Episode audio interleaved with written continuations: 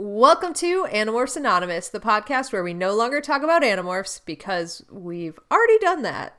But we're not ready to say goodbye to Katherine Applegate and Michael Grant. Turns out they wrote more books. What? Books that we will be reading and casually discussing? You bet.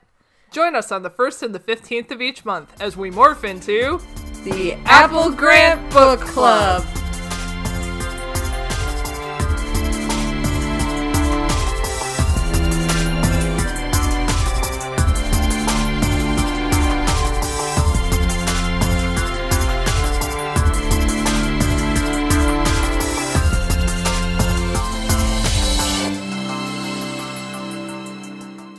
And then there's this book.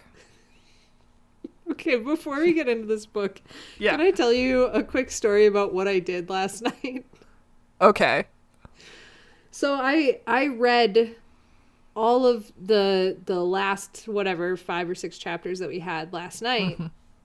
and then I had some time, and I thought I'll read Heartland, and I had this debate in my head of like. What happens if I mix the two up? And then I was like, how the fuck would I ever confuse a Heartland plotline with Frontline? So I went ahead and read Heartland, and I was like, there's no way. And like, I don't think I've messed anything up thus far. Oh my But- god. Very different tones, I imagine. like we had this book which was like this was like the brutal shit that like mm-hmm. made me literally like got I got chills. I gasped out loud like, "Oh my god." And then the other one is Amy's in Australia and she's really feeling left out of her dad's family. Oh my god. Yeah. Yep. Exactly the same book. Same yeah, but I took a vibes. moment took a moment and I was like, "Ooh, should I read this right after finishing Frontlines just in case?" and I was like, "There's no fucking way." It might be a nice like chaser after a really, you know, rough time, maybe. So yeah, that's what I did. I read Frontlines and then I read like a third of a Heartland book. Nice. Yep. No confusing the two though. No worries. No worries. There aren't even any horses in front lines. Which is sad. There there are certainly not. There is a kitten, but there was no kitten in Heartland, so I assume that that Heartland has some cats running around, like barn cats. Most barns now have I'm barn thinking cats. about it. Uh, no, though. Really? Yeah, now that I'm thinking about it, there's there's not been any barn cats. What the fuck? Horses eat oats. And then who eats the husks of the oats? The rats, which means you need the cats to catch the rats. And and that's the circle of life. Yeah, this is a weird overlook. Maybe the cats are there, they just don't draw attention to them. they do not perceive the cats. they are ghost cats, only come out when no one is looking. that is that is right. They feast on the mice and then they disappear into the day. If you make eye contact with a cat, it disappears, and then when you turn away, it becomes solid again. like the Just like a boggart. Oh, yes. Oh, wait. wait. Oh wait. we know things and stuff. Yeah. Yeah. I mean, I listen. I think what I was trying to say to defend myself just the littlest bit. I think what I was trying to say is that nobody's ever seen a boggart in its real form because it always like the second you perceive it, it turns into the greatest yeah. fear. Yeah. I was just trying to say once they lay eyes on the cat, it changes into a hay bale or something. oh So yeah. they cannot be perceived. Yeah. That was the thought I was trying to get to. I mean, that explains the Cheshire cat, Oh. who who just kind of disappears when he it needs to to get out of there, that he is pieces correct. out. He does. leaving only his smile behind. Yeah, but you know, with teeth like those, you kind of gotta. I yeah, I'm like, what kind of sick fuck manifests their teeth as the first thing, the first impression you could make to a lost little girl? But I guess I listen, it says a lot more about Alice that the first thing that happens is she observes the mouth of a large carnivore and says, This is probably okay. This is fine. I will ask him for directions. You know, once I don't get directions from him, I will ask the fucking opioided out caterpillar. Oh my god, the fucking stoned ass caterpillar. Ooh. And when that fails, I'll join the giant card men that are painting flowers. Seems like a great plan. Flawless. Ship it. I just don't know about all of Alice's choices as a whole, Yeah. but I love the energy she brings to the situation. Yeah. She's very, you know, she perseveres. She's optimistic for the most part. She has that kind of sad moment where she has her dark night of the soul. But other than that, she's just kind of like, oh, what's that over there? Could be Yeah. worse. It could be way worse. And I mean, when confronted with some of the things she was confronted with, I do understand how she would be like, listen, the best I can do is to roll with it at this point.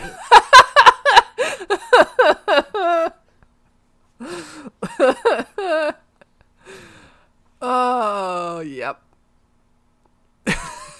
this is and this is very being our review.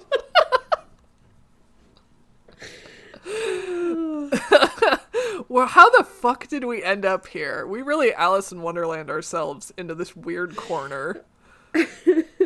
we hit go on the podcast and we grew real big. now we have to hit stop to grow real small. Oh, Man. What a nightmare. yep. What a fucking nightmare. Listen, nobody said we were good at our jobs. We just said we did it for free. Yeah.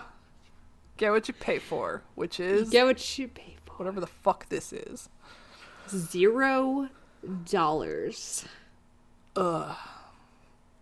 Anyways, this book, it was a nightmare. You are correct. God. God. It like the fucking build up from the beginning of this book to the very end was like like the tallest most terrifying roller coaster. Like the first hill of the tallest most terrifying roller coaster and then like this part was the drop down plunging into the pits of hell of badness. Mm-hmm. I was so excited. I am still excited that we are at this part. Like, first of all, I'm excited that now we're about to go into a book that I haven't read before. Yay! And uh, like literally the I like some the shit that happened here, like one of the really big surprises that happened here. Just the first time I read it, I got like chills. It was crazy. And all of our characters are kind of converging, which is super exciting. Mm-hmm. Holy shit. Yeah, I liked it a lot. And holy shit. I'm so excited for Rainy. Like I I now love I now love all of them, but like I've been saying from the beginning, like there's something about Rainy that I really fucking love. Mm-hmm. I am so excited. Yes. I'm so excited for Rainy and I'm so excited for Frangie. Oh my god. I oh yeah. Oh my god. Shit. Oh man. I I don't even. I Well, but I'm excited for Rio too because like yeah. The the fucking, you know, the thing happens and then the setup for like the future and the like the the um interstitial it oh Yup. the Animorphs vibes like So so much oh my god. So many Animorphs vibes. Yeah yeah Oh my god. Yeah, like this is yet another book series that's going to really dig into the effects of war, the effects of PTSD, and oh my god, I'm ah, I'm so excited. I'm I like I almost feel like I'm treating it too lightly. Like I don't want to necessarily like treat this as entertainment because like this was a real war and people had real effects from it. And people mm-hmm. you know in retrospect are probably like i wish this had never happened. This was horrible. And like i'm trying to be very very sensitive to that. But like ever since animorphs i've just been really after books that like make me feel something. And i feel like this Yeah. this book series is gonna do that. No, I I totally agree. It's like it I yeah, I agree. And it's like not Mm, this is hard because this is like another thing that I've kind of been going through with true crime as well, where it's like we should not be using this as entertainment actually. yeah And this really affects real people that have to live through especially like modern day stuff. Like it affects real people that actually like families of of people that have gone through this. And this is certainly like while we are getting towards like, you know, it was 80 years ago. Like it's still something that, you know, can affect people and people were alive for it and so on and so forth. Mm-hmm. and it affects future generations after the fact and yeah it's yeah Yeah. but like i also don't think that I, I mean i'm probably not the best person to speak this but it seems like michael grant treated that with the most respect that he could And I think a lot of the time stories like this are what what gets you thinking about like what people that actually went through this might be going through and maybe gives you a mm-hmm. little bit of empathy towards them. yeah for sure So it's not all bad. And like you know, and this is also a fictional person, right? Like this is also these are all mm-hmm. fictional people and the situation is while there's some realistic aspects to it, this is all a fantasy world. Like we Yeah. did not have women fighting in World War II and yeah so it's kind of hard to it's it's kind of hard to like straddle that line, I feel like. Mm-hmm.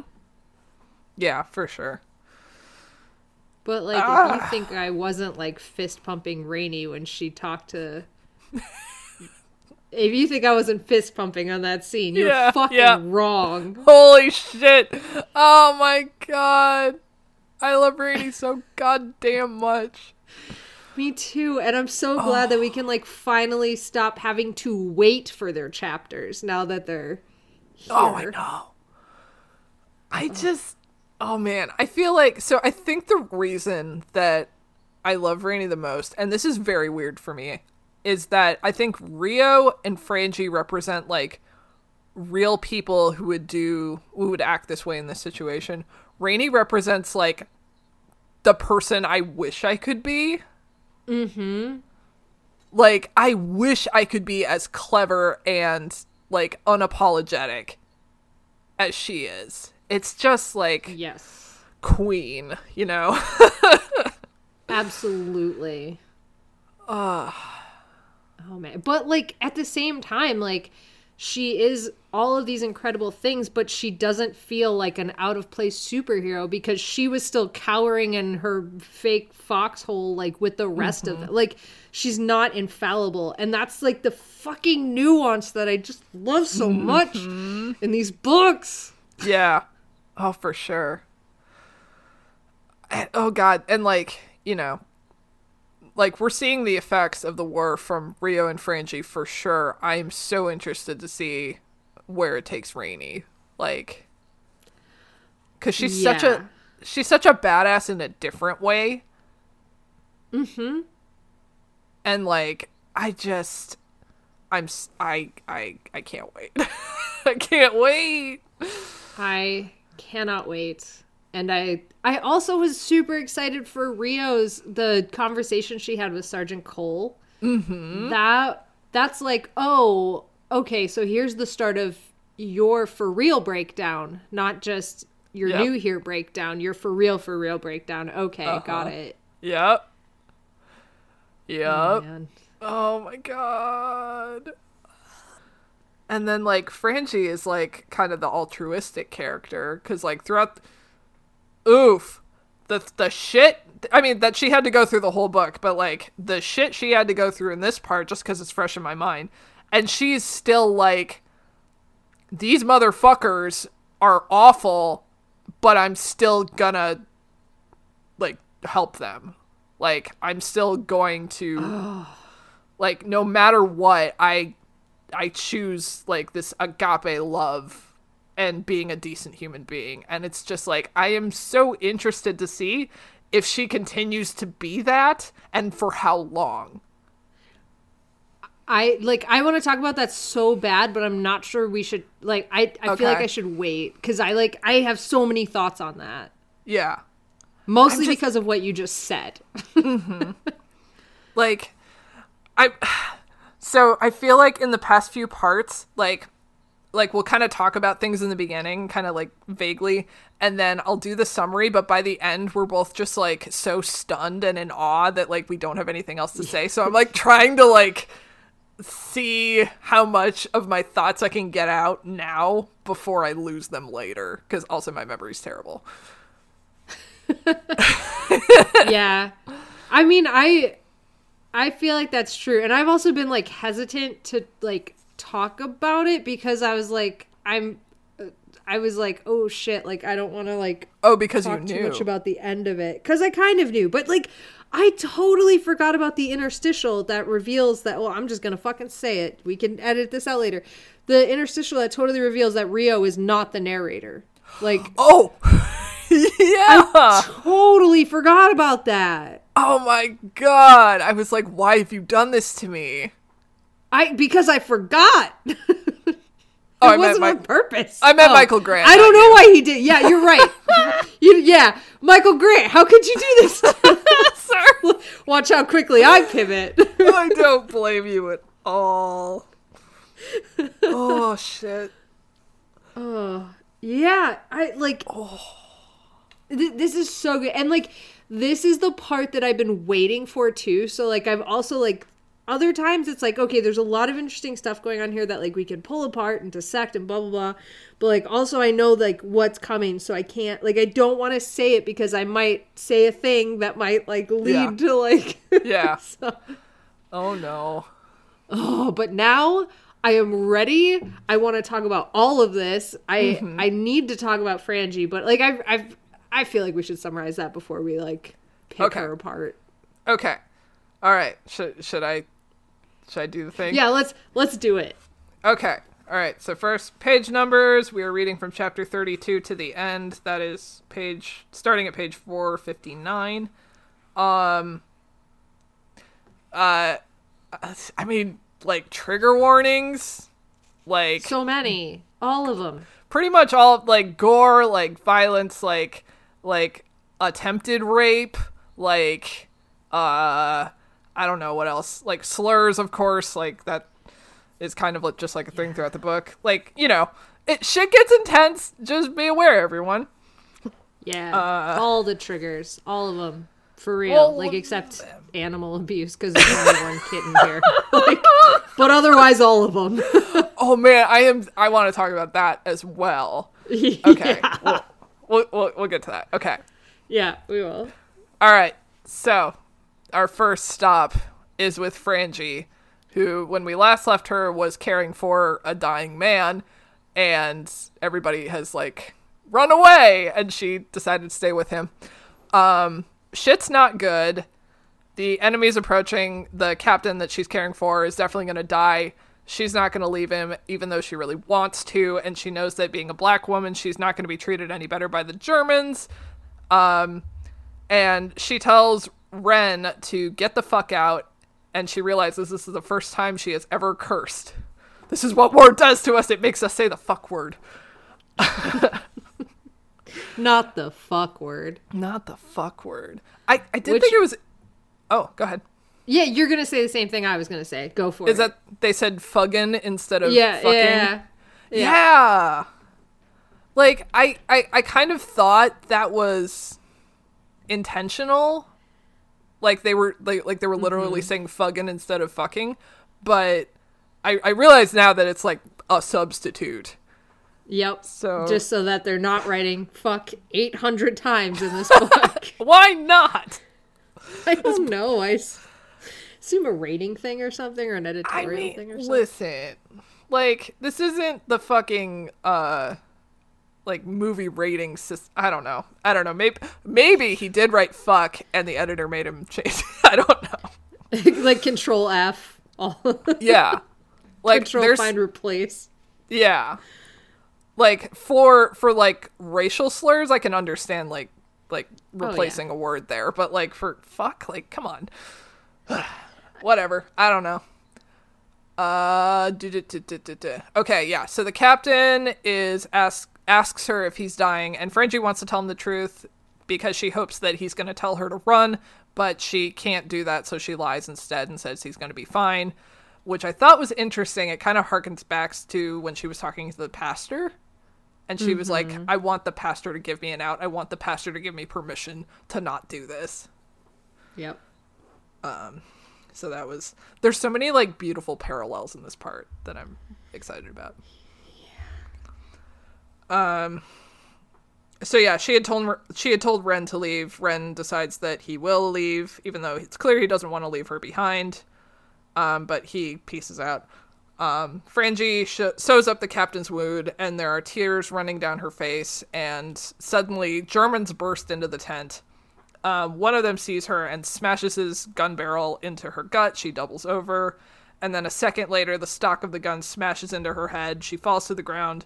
And then she gets a couple of kicks to the kidney and the tailbone. And she's just in pain. And she expects the next blow, but it doesn't come. And she looks up to see a pair of expensive boots with spurs. And she vaguely thinks, like, I've only ever seen spurs on a cowboy. So the they haul her up onto her feet, and while all of the other soldiers are in kind of this butternut brown color, the man in front of her is wearing black. Um, and he starts speaking to her in strongly accented English, and of course she's like, she's got a fucking head wound, and she's shocked, and she's trug- she's struggling to make sense of what he's saying. He slaps her across the face, and then finally she understands he's saying, "Where have your men gone?" And she sees SS lightning bolts on his uniform and she doesn't know what that means just yet. Um, she says that her men ran off and she is just a medic trying to sew up a patient. The SS officer is like, "You stayed behind to care for him?" And the captain is like, "Like leave her alone." And the SS officer kind of jerks his head and one of the soldiers steps forward and just blows the captain's brains out and kills him. Uh Ugh, yeah, it's harsh. Um, Frangie screams that they didn't have to do that. He was going to die anyway. And the SS officer just kind of smiles and says, then no harm has been done. So the soldiers start gathering up the remaining medical supplies. And Frangie's like, all right, I'm in deep shit. I'm either going to get shot and killed or I'm going to get raped and then shot and killed. And it's looking like the latter. The SS officer says something to the soldiers and then leaves the tent and a soldier starts undoing his belt buckle and they start crowding around her. Then another officer comes in, he's got blood on his uniform, and he speaks to the soldiers in German and he sounds irritated. The soldier pulls his pants back up and he and his fellows leave. And this new guy introduces himself as Dr. Major Heffelweisen. I probably said that wrong. I'm so sorry. Nah. Sounds Actually, I'm not sorry. Fuck this guy. Yeah, it doesn't fucking matter. Fuck this dude. I got these fucking Nazis' names wrong. Fuck them. They are not deserving of any respect. I'm not apologizing to Nazis. God damn it. I apologize to everyone, but I won't. To everyone but Nazis. Oh no. oh, shit. Oh dear. Woof.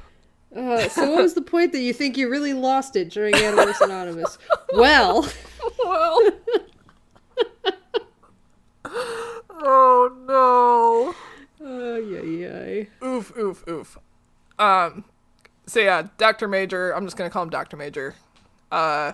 He looks at her work and tells her the captain's wound was septic and he would not have lived. And Frangie says, I know that. And he kind of rolls his eyes and says that the Americans will regret leaving their medics behind. And Frangie thinks she already regrets staying behind, but then thinks maybe she doesn't quite believe that. Um, then he says that she's going to be his prisoner and she's going to help him suture and bandage some of his men that have typhus. And he shoves her out of the tent, and she can see now that it's early morning and the German soldiers are just like picking over the remains looking for supplies and alcohol and shit. And they have an entire convoy of vehicles, which are mostly fuel and water trucks. Um, she uh, she sees the three American soldiers that have died from her unit lying beside the road. Um, they're waiting for grave registration units, but a bored German uh, uh, soldier shoots them all in the chest and head to make sure that they're definitely dead. Which, like, what a visual! Yeah. Like this whole part was just like so cinematic. Like I could very easily see this being like a movie or a TV show. Like with some oh, of these. yeah. Oof. Oh yeah. my god. Like it would it would have to be like it would it would be a crazy to do this as a TV show just with like ratings and stuff that the way that they are but like as an R-rated movie like this would be the part in the theater that like people can't look at the screen because of how much just gore there is happening. Yeah. Yep. Ugh. It's Ugh. harsh. yep. And what else did he write? Animorphs.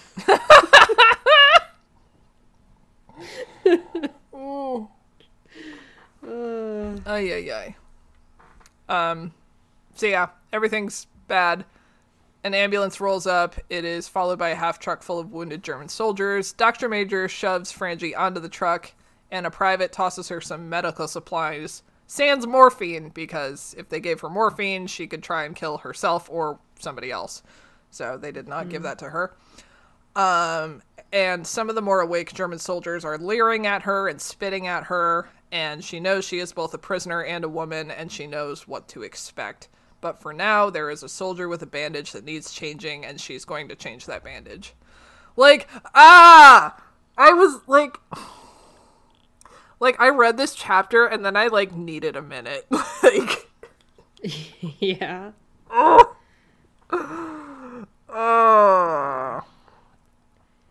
Yikes. Yeah, I, I needed to recover from this one. like what killed me and like in this chapter and then of course in in the the next one that she does is like just how much of like it's it's crazy to me that her response in this moment is like I still need to do my job. Like it doesn't matter who it is or what it is or what's going on. Mm-hmm. I still need to be a doctor, a nurse, like she represents like the peak of what medics should be. Mm-hmm. And like the attitude of everybody towards her here in contrast to how it is later is super fucking interesting. yeah. Oh my god. I mean, like, well, and like, you're right. Like, I assume that, like, not only is she like this very altruistic person who's like, I'm, I'm gonna help this person because they need help. I don't care who they are, but uh, like, th- that's definitely like the focus of it. Because like, you could argue that like, oh, she's also doing this so that they don't like like hurt her for not Right, doing right. the job that was set for her. But like, the really the focus of the writing is on just like how good of a medic she is. Yeah, and it always is. And like it it's she's never like I get the impression that were she not a prisoner but had somehow fallen in with these guys even if they were still the like did the exact same shitty behaviors towards her mm-hmm. she still would have treated them like without the looming threat as well. Yeah. which is super interesting like just it, it's wild from her position. Like i can't i can't imagine being that good of a person I know. Which is why I'm really interested to see how long this is gonna last. Like, yeah because if the, you know, if the panini is an indicator, like, eventually you just get so fucking tired yeah and and burned out, and you can't you can't handle any more death and any more gore and misery. But that's that's such a good arc for her because like she is handling all of the gore and the death and the misery like it it got to her a little bit, but she's handling herself so much better than than Rio is and like and then mm-hmm. Jenou is. Like she is handling this so much better because she's helping. And that's kept Yeah. her on the even keel. So like the point where she would break down would be like she let somebody die without trying to do the utmost because that is the thing to do because they have no supplies because this is morphine or whatever that could be used on a patient that could actually live. And like mm-hmm. that's i feel like that's going to be her breakdown portion of her arc. And it's so wildly different because she is seeing stuff that's so much viscerally worse than anyone else like certainly than Rainey and Rio and everybody like yeah they see like people die but she is seeing way worse than them Yeah, like, and and like even with Rio, who you know has experienced death firsthand, like it it keeps coming up that like it's instantaneous. They didn't suffer, Mm-hmm. but Frangie is seeing the suffering as well as the death. right So Right. that's a good point. And she's like, she's seeing so much suffering, and like, Mm-hmm. oh yeah, I I am so interested to see where Mm-hmm. her arc goes, and like I'm wondering how much of her treating the patients and just like losing herself into the medical aspect of it is like a trauma response almost versus like just Mm-hmm. her because it's written as her but like it's got to be tinged with a little bit of like yeah, something else. yeah, like this. Like I'm I'm having a response where I just have to I have to do the thing. Like Yep. this is how I'm coping is I'm doing the thing. Right. Like no matter what's going on around me, I know how to wrap a bandage around a, a flesh wound. And I will keep doing this thing that I know in the Yep. face of these things that I don't. yep. Yep. Oof. Yeah. Yep. And when it's somebody she knows, because we saw how she treated the one person that she knew who Oh. was Yeah, Dune AC. yeah. Dune like and we knew Dune was on like Dune was not living more than a minute or 2 Mm-hmm. But like when she when that person's like under her care and like dies in her care, like that's gonna be that's gonna I that yeah Yeah. Yeah, I think she's not to be able to to save someone and that's to be just a different thing for her. Mm-hmm. Oof. oofa doofa. Why do we do this? Why do we do this to ourselves? Why do we willingly consume all this misery? I mean, I don't know, but like I I love it. Like I I recently had to summarize like what I loved so much about Animorphs and like the thing that I kept coming back to was like just the importance of telling a story of people that were breaking down in scenarios that were so far beyond their control and how they fracture and mm-hmm. reform. And like I don't know why that's my favorite type of story. like mm-hmm. I truly don't know, but it, it's so interesting and intriguing and like I just want to explore all of that sort of m- horrible miserable feeling. It Yeah. just, I don't know why. It just it pays off somehow in my brain. I don't know. Yeah, yeah. No, I I think I get it. Like it just it feels like it feels important. Significant. Yeah, I was gonna say it feels important. Mm-hmm. Like Yeah. because I think you're right from earlier. Like I think it does teach empathy as well. Like even though these are like fictional characters, Well, yeah, but but yeah, like it it feels important. I'm not sure how yet, but yeah, it does. It like like it it it changes. I won't say it changes you because I'm not trying to like tell you what you feel, but like you you can tell me how I feel. like it changes no, it's you a little it bit. changes. It it kind of does. It's like eh, when you get to the end of a book like this or you know the last book of animorphs you like it, it's that feeling of like i have just gone through something incredibly significant and nobody here understands what just happened and like mm-hmm. it just feels so significant and so important and precious almost like that mm-hmm. you've had this experience. And like mm-hmm. you know there's a lot of good books out there but when you get to the end of them you put the book down and that's it. Mm-hmm. Like but when you walk away like feeling fundamentally different from something that's incredible. Mm-hmm. That's beautiful. Love that. it's beautiful We love you, Austin. oh shit. All right. Any more thoughts on Frangie before we go back to? I mean, I, yes, but like I want to. We we had to go back to it because like I think that we're gonna have another great round after her next chapter. So Yeah, yeah, for sure. yeah, yeah. yeah. Okay, let's go back to Rio.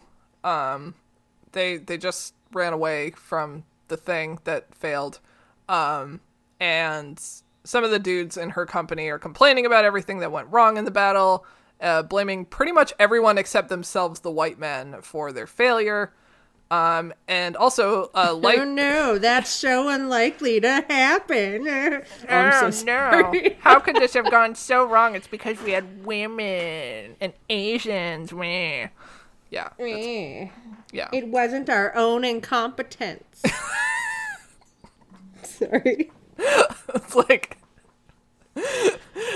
woman made kills and the Asian guy picked up the bazooka when it was abandoned. They did the most. You They, idiots. they literally did the most. oh god.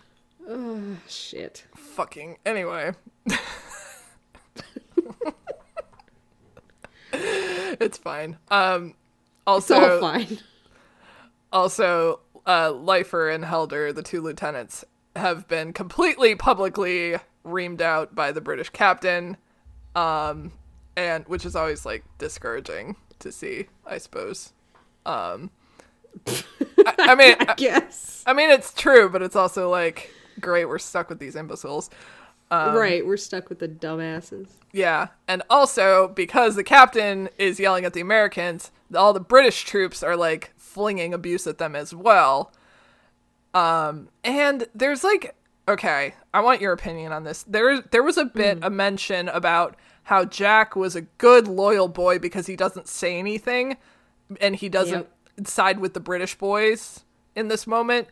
But like, I, I kind of feel like he could have told the British guys to stuff it. I don't know. Yeah. I I feel like he really got rewarded for doing the bare minimum, didn't he? Ex- exactly. That's how I felt. yeah. And like in a way in a way I was like yeah, like that is good that he didn't immediately go like, "Oh, wait, I'm one of you." Like, Yeah. cheerio, American. but like also he didn't do anything. Yeah. You just kind of, yeah. You don't get a cookie for doing the bare minimum, bud. Uh, Oh well. I guess. It was fine. It was fine. Uh, maybe we're just holding him to too high a standards. He's not. He's not the worst man in this scene. No. He's not the worst. I don't know. I mean, okay, here's the only excuse I'm going to give to him. And that is if he talked, the jig would have been up because of his accent. oh, because the British don't know. Yeah, They- they, don't they- know that he's he's, over there. them. Oh, Yeah. interesting. And that is the only defense I'll give him. Okay. All right. I'll take it. It's it's a very small defense. Uh, it's fine. It's totally fine. It's something. Um, so Rio is trying to ignore all of this, um, and is opting instead to replay the memory of the Italian soldier that she shot, uh, because that's that's a preferable alternative. I guess. and uh, I guess they're they're walking at this time. Um, and she wants to walk beside Sergeant Cole, but she doesn't want to appear like a weak little girl who needs her father. Um, Jenou and Kat are both trying to talk to her about her kill and how she was so cool under pressure, and Rio just wants them to shut the fuck up. Like this should not be something to be commended. Yup. Um, and Kat makes some comment like, "Oh, there's probably lions at that dune up ahead. They're probably eating the guts of the Italian that you shot." And Rio like like involuntary just like spins towards her and is to like punch her or something. Um and she's so fucking mad she can't find the words and eventually she just like clenches her fist and turns away and and Jenou finally figures out that she's upset. um because Finally. it's like, uh, killing people's not okay, you guys. Uh, generally speaking. And then Stick points something out at their eight, and Hansu Pang says it's a Jeep, and then Luther Geer is a dickwad, and he's like, well, if you say it's a Jeep, then it's probably German. That's his voice now. Um, It feels like his voice, honestly. He's such a goddamn dick. He's such a goddamn dick. ah. So Cole checks it out and he confirms it's a Jeep and they all watch as it drives up to them and a female buck sergeant jumps out and she's like, "Hey, what's up guys? Are you the 119th?" And Lifer is like, "Bitch, excuse me, have you forgotten how to salute?" And I wanted to punch her so bad. but like Rain I mean, yes. But also, Rainey just kind of looks at her and then like audibly sighs and then reluctantly does the salute. And I'm just like, bitch, you are the best. This is why I love you. Like yes. the fucking oh. She settles no fool she can instantly tell. Like, it's just amazing. And like, there's an interesting aside about how Lifer doesn't like Rainey because Rainey is giving her like a passable amount of respect, but it's very clear that that she does not like Lifer, which I loved. Yeah. I don't know if it's Lifer I Lifer or love that too. Oh, it was so. I don't I don't know and I don't care, honestly. Another person who I'm like, I don't really give a shit about you.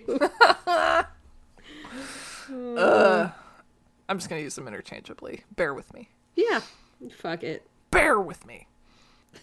okay, so uh Leifer and Rainey don't like each other. Yeah. Um so Leifer asks for the orders, Rainey hands them over, and the officers gather around and read them, and Leifer is like, Are you fucking insane? We have to walk north to the desert and attack a German supply line with absolutely no support whatsoever. And Rainey just kind of shrugs and is like, It's the colonel's orders. And Yep. and Leifer kind of is like, "Oh my god, the colonel. Oh no." Mm. And and Helder is just like, "I'm not fucking doing this. This is so dumb." And Leifer is like, "Well, I outrank you by 2 weeks seniority." And and it's just like, "Ugh, you fucking 17 tool." days. Thank you. Ugh. She's such a fucking tool. I Um. know how to spell colonel. For anyone wondering. I do know how to I do know how to spell Listen, that. listen. It's a stupid word that's spelled stupidly and pronounced stupidly and it's all dumb. So you don't have to assure me I am fully aware of how to spell that. Don't worry. Dunking on Alex on the podcast. Fucking colonel. Oh my god. It should be K E R N E L. It Colonel. should. It should. Oh my god. That joke is so old now. like Yes. that is a five year old aged cheddar of a joke. Still pretty delicious. That's a decent Aldi wine of a joke. Oh, by the way, quick shout out to Jeff. Went to Aldi this weekend, got a two dollar bottle of wine. That's Thank- right. thanks for this the tip, weekend- buddy. Listen, we did re- record this in advance, but I'd like to think you guys are both doing it the weekend that this podcast comes out. You know what? What is Whichever- time? I like that. I subscribe to that. Uh, so the lieutenants are arguing, having a dick measuring contest or some shit. The GIs are just like Yeah. laying down on the ground, as I would do in this situation. um, because they're fucking tired, and I don't blame them. Yep.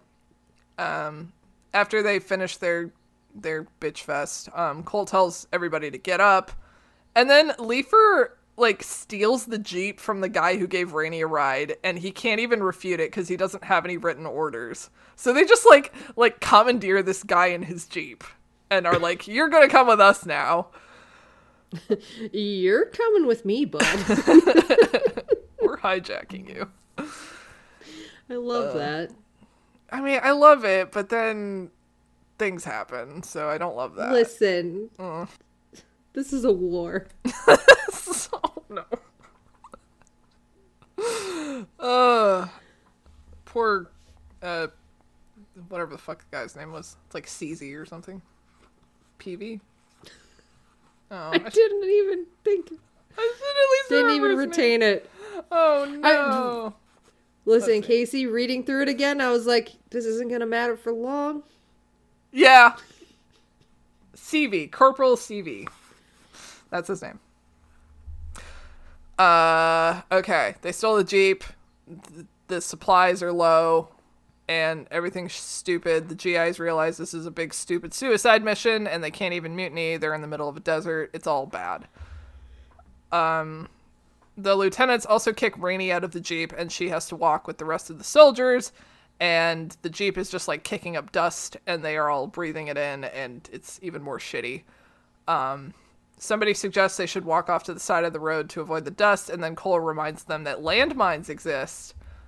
Um but he Oh man, this part. Um so he tells them that if there were landmines, they would probably be anti-tank and not anti-personnel, which basically means that something really heavy would set them off. And they all kind of grin as they realize that that means Lieutenant Lifer, who none of them like, is riding in comfort and also checking for landmines for them inadvertently. Yeah, They did say that. Yep. They did. They did. They were all. They gig- did find themselves amused. by that. They were giggling about that. yep, we are all laughing at that. Having a little goof, a little joke, a little, little jive. We were rewarding ourselves with just hmm, a little amusement, a little chuckle in the middle of this war. Something that will never return to bite us in the ass ever. Not terrible foreshadowing at all. oh no. Then, then, uh, we get Rainy and Rio interaction. Rainy walks next to Rio and. Jenou, and they all make small talk, and Tilo is like checking her out.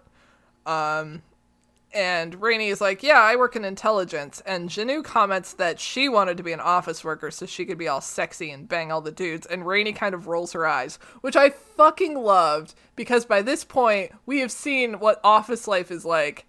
And it, it's very different from Jenou's fantasy. And I just, I love that. yeah, me too. And if Stephenie Meyer had wrote this book, she would have point out pointed out the obvious instead of Michael Grant, who left us to fill in the gaps by ourselves. Let me just dig on Stephenie Meyer, who's not even here.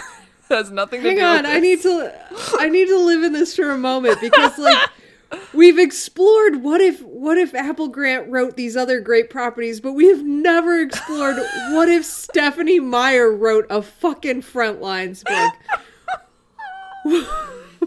what?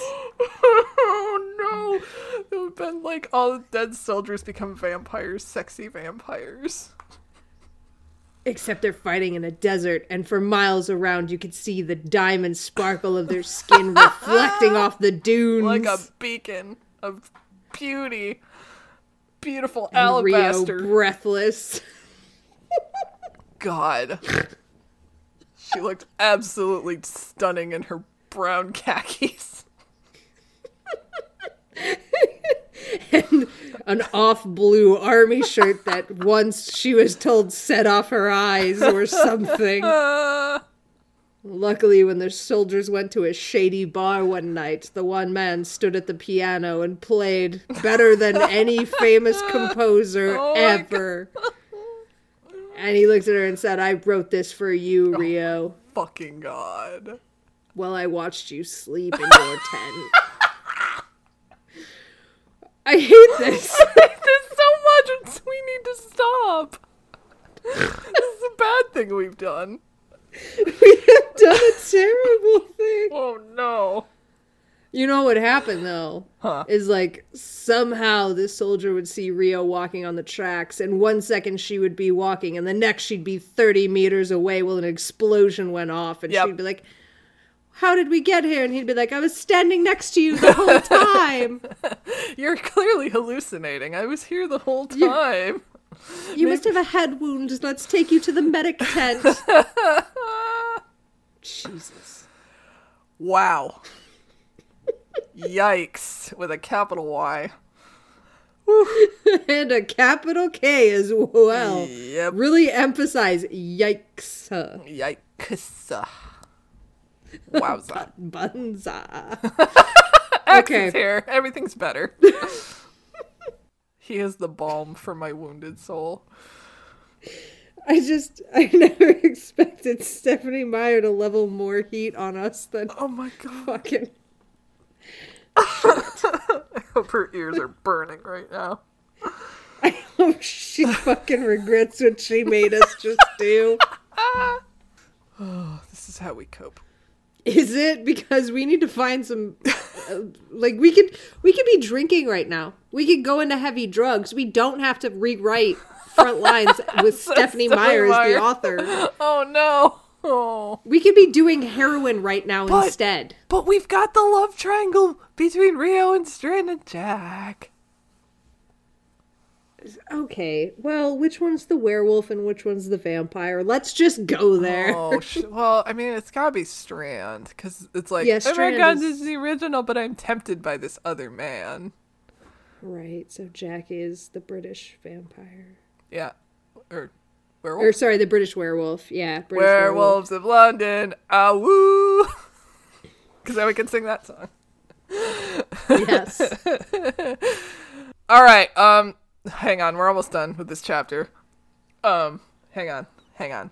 I have to. I can't because all I can fucking think of is the goddamn romantic piano cover of Werewolves in London that's gonna be playing while they make out. Fucking can't. I don't listen. I can't. I can't do this. Stop the podcast. I can't do it anymore. Stop the podcast. I need a break. I've broken something. Yes, something inside us. I am composed. I'm not thinking about werewolves or vampires. Only Pretty despair. good. Okay. The day is passing. It is fast approaching night. They have to pick up the pace, and they have no time to stop and eat or or take a piss. Um, Rainey has been nicknamed headquarters, and she's having a harder time than everyone because she isn't in shape like the others are. Um, and Rainey makes some comment that everything is FUBAR, and everybody else who has no concept of what's going on in the bigger picture kind of crowds in close around her and starts interrogating her. They're like, "What's going on? What's what's what's the word from the higher ups?" And Rainey tells them that the Germans were facing two different fronts from the British and the Americans. They were supposed to surrender, but they attacked instead. And their big weakness is that they're desperate for fuel, which is why their platoons are headed to cut off their supply lines because they were in the right place at the right time. Up ahead, the Jeep reaches a pass and then explodes. Yay! Foreshadowing. Yay. Oh no. Oh no. Oh no. Regretsy.com. Yeah. Yeah, regretsy.com is the appropriate. I just so like the thing that's fucking me up is that so so it's it's mentioned that Lieutenant Helder is pretty green and doesn't really know what Yeah. he's doing. I can only assume that because of the maths that we just did, that Leifer, who's only, you know, two weeks before him, is also pretty green. Yeah. So is it just that she didn't realize that there might be landmines? Probably. Because Cole is more senior than all of them. He just got demoted because Yeah. he wouldn't do the shitty orders. So, He'd only like- do the good orders. Yeah, but like So, I mean, Cole has been discouraged from challenging her because she's was a jerk to him before. Yeah. So, Yeah. but like my question is why didn't he mention to her that there might be landmines? Not that she would have he listened. did. Yeah. Yeah. I mean, like maybe he did. Maybe he thought that's just something that she would know. I Right. don't know. Right. I just don't want him to necessarily be like an accessory in this situation. Yeah, I I can't imagine he would be. Like honestly, I I can't imagine how any of that was his responsibility in this scenario, like honestly. But like he's the one who was like, "Oh, there are landmines and and it, they might go off if a truck runs over them." And like I don't know. But also like he knows that they were fucked under her leadership. So it's like, well, what if it was kind of like he didn't mention it? I mean, even if he didn't mention it, like she should have known. It's just like one of a number of fuck ups that the US Yeah. troops do because they don't have enough information and they don't have anybody who knows what they're doing. Yeah, and like the people you know, this is brought up multiple times in the book is like like the people that are the higher ups have like little field experience. mm-hmm. So you know, it's like it's like when people have like master's degrees or doctorates but no like actual like experience in the thing that they're studying. Right. So it's like you understand the concept of it and the nuances of it, but you don't like you haven't touched it before. So like, right. You don't understand. what does that mean? reality. Mm-hmm. yeah, It's not good. it's it's not great. It's not great. But like I also absolutely believe that like that she would like be like I'm going to ride in the truck anyways. I'm not going to walk with these fucking like, you know, Oh yeah, these commoners or whatever. Yeah. Yeah. Although okay, but she did have another lieutenant with her from the other platoon. So Mm-hmm. okay, all right. I feel slightly better about that. Yeah. And a corporal, which I don't know where a corporal is. let's let's not broach the subject. I, I Okay. Let's Google it. Googling stuff with Casey and Alex. I'm gonna Google where does a corporal rank in the army? Gee, I wish I was back in the army. Doo-doo, Fifth doo-doo, rank, ranking above a specialist and directly below a sergeant. Oh, okay, okay. Is corporal a high rank in the army? Well, I have a better grasp on it, I guess. Yeah, the the grasp that we found out was they still were very low ranking. Yeah, because there are a thousand ranks that you can be. yes, and they've made it to the fifth one out of like at least 10, if not more. Oh my god. Uh, Well, well, I'm glad we Googled that. it doesn't matter anyway, because they're fucking dead. Yep. That's their rank, is dead. I think that's a way of life. Wait. Death is a way of life. Death is a way of life. Oh boy. Ugh. oh boy. So, Jeep flies into the air, bodies fly out of it. Uh, it explodes again. It smashes into the canyon wall. Cole's like, everybody hit the deck. It's a minefield. Nobody fucking move. The Jeep is burning, and the officers are trying to figure out their next move. And they ultimately decide to send a few soldiers to check for survivors. And then after that, they're going to abandon this fucking stupid mission. Um, Rainey's like, no, no, no, no, you can't do that. The orders are final, and the supply line is through that pass. And she gets into an argument with Sergeant Garriman, and she suggests that they climb the hills on either side of the pass. And he's like, no, I don't want my men to get a bunch of broken bones. And Helder, who is like, I guess the next in line to take control, is like, ah, I don't know what to do. I'm a baby. yep. Um, Cole takes a look through the binoculars and he proposes that they send a couple of soldiers with rock climbing experience to throw down a rope so everyone else can climb up that way.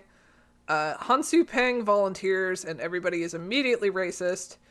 Uh, Pang tries, Sorry, that was that was a great way to put it.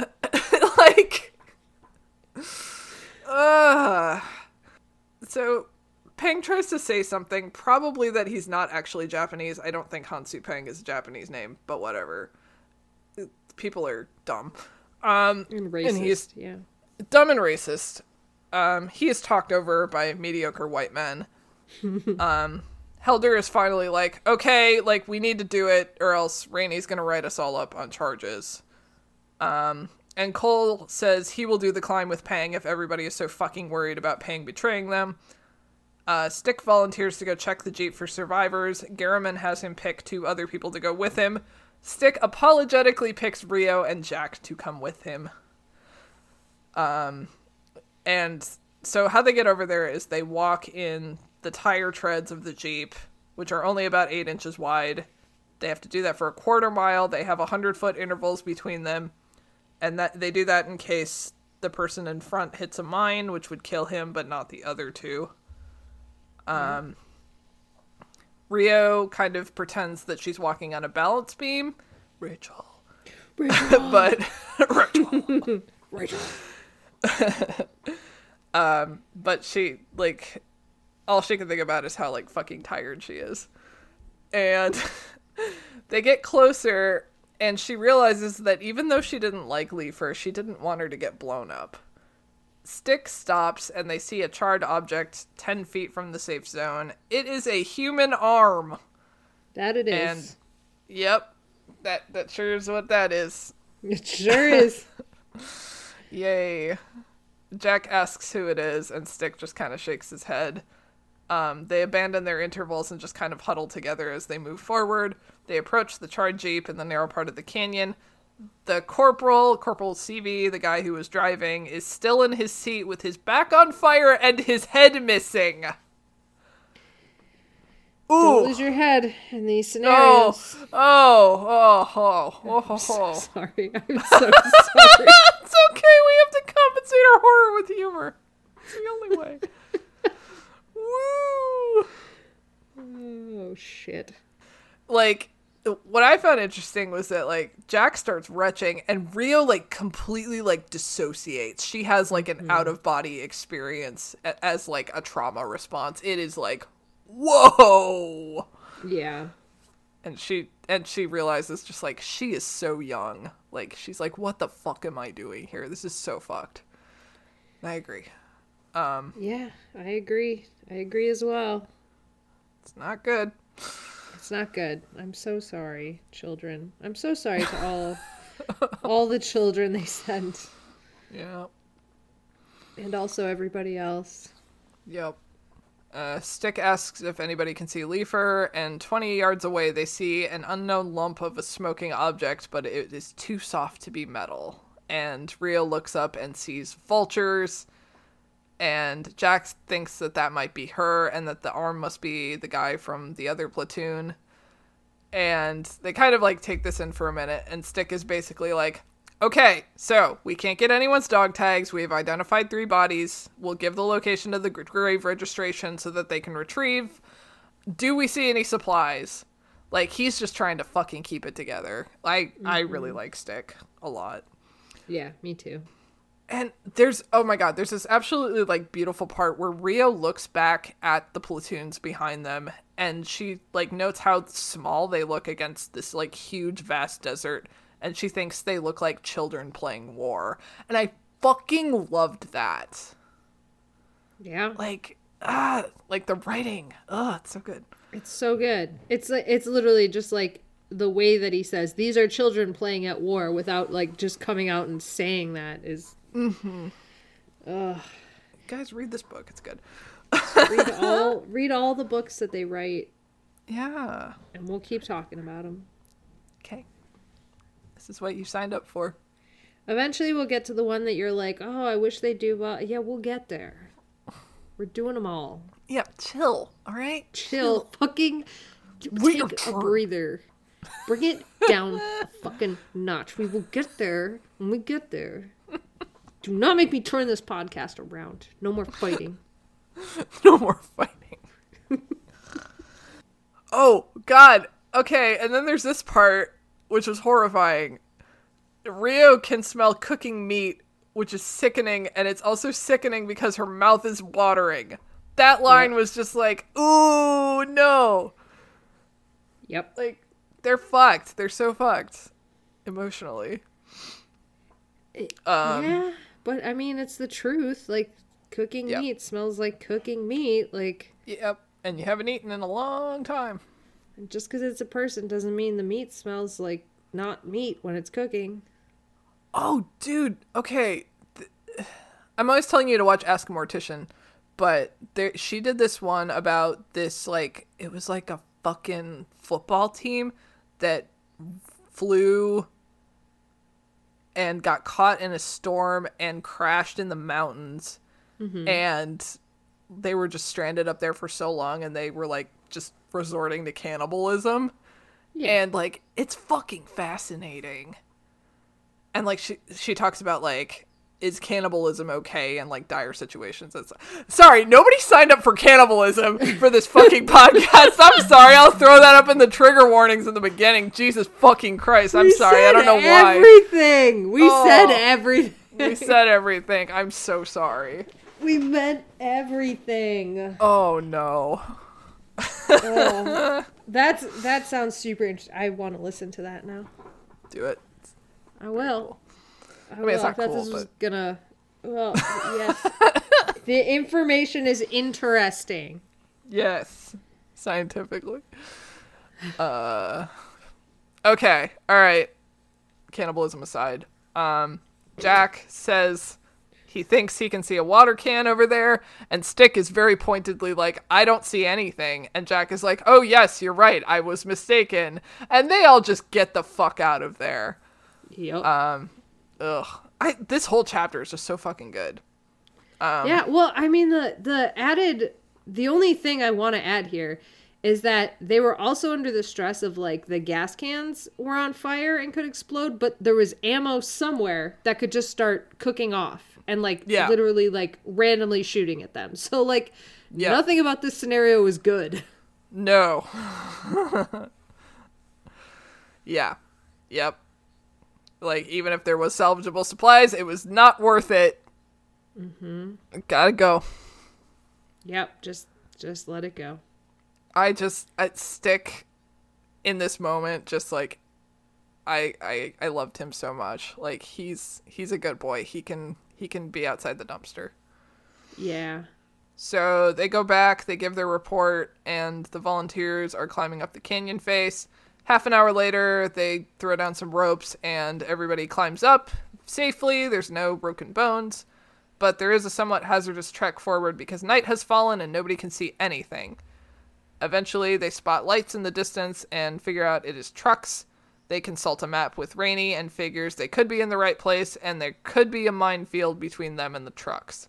So they waffle around for a bit and decide what to do, and they figure they've come too far to turn back now. So Cole and Garriman come up with the idea to like walk over their single file and um, separate out when they get close and attack.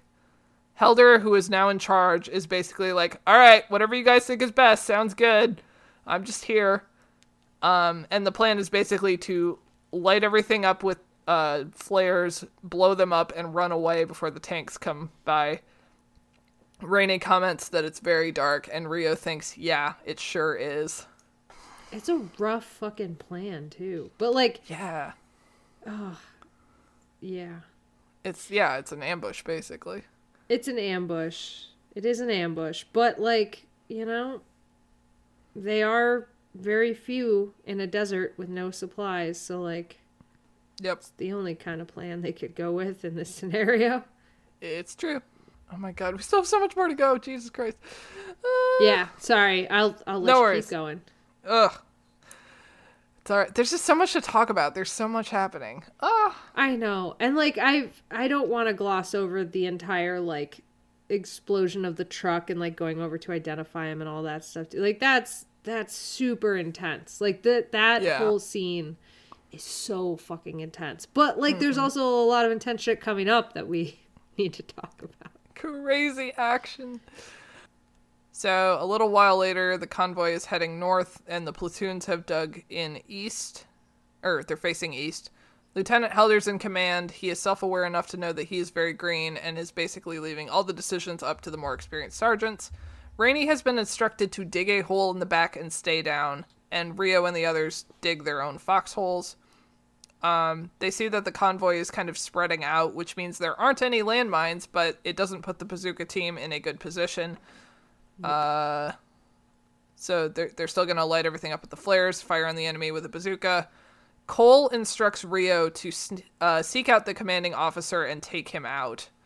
Um, and Rio is secretly gra- glad that Lieutenant Leifer isn't commanding the battle because she didn't want her dead, but she feels a lot safer in this situation with people that she actually trusts that they know what they're doing. Yep. Um, and like that's so fucked. Like true, yeah. but yeah. that's so fucked. Yeah. Ugh. But like when when it's like a life or death situation, it's Oh yeah, no, I don't blame her. She absolutely right. yeah. She um she thinks back to what her father said on the porch, which is that she should find a sergeant she trusts and stick with him like glue. She feels a sense of impending doom, thinking of the generals that are out there far away from the battlefield who would spare her life, who would spend her life for nothing. Mm. Which is also like a very heavy hitting sort of sentiment. Um, well, that's also got to be like feeling super weird because that was rainy until mm-hmm. half an hour ago or a few hours ago, I guess, when she joined this convoy. That was Rainy making those decisions, and now mm-hmm. she's here. So like, that's got to be so intense yeah. for Rainy. Yeah, for sure. Ugh. So after Cole walks off after telling her what to do, um, Jenou whispers to Rio that she is scared, and if she doesn't make it, Rio cuts her off and says, "You will make it." And Jenou goes on to say that if she doesn't, Rio should marry Strand and name their kid after her. And then she says in a small voice that she's scared and she's sorry she got them into this, but her home isn't like Rio's and she had to get out of there. Rio vows to ask Jenou about her home life someday if they make it.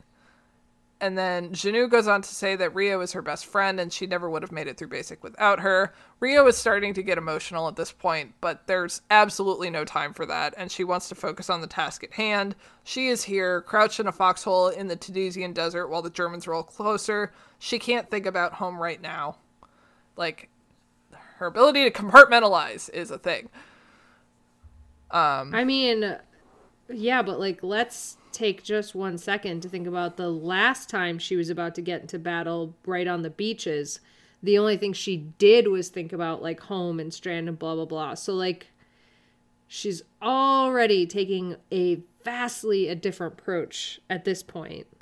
Yeah, that's a good point. Like she's she's like adapting very quickly. Fast. Yeah. Yeah. And especially with with watching uh Jenou right beside her like have a complete fucking meltdown. Mm-hmm. So the convoy is rolling closer and Rio is praying for survival and courage and a drink of water. Suddenly, a flare bursts and illuminates about 10 vehicles in the convoy. The bazooka fires, it hits a half truck dead center, and bodies fly from it.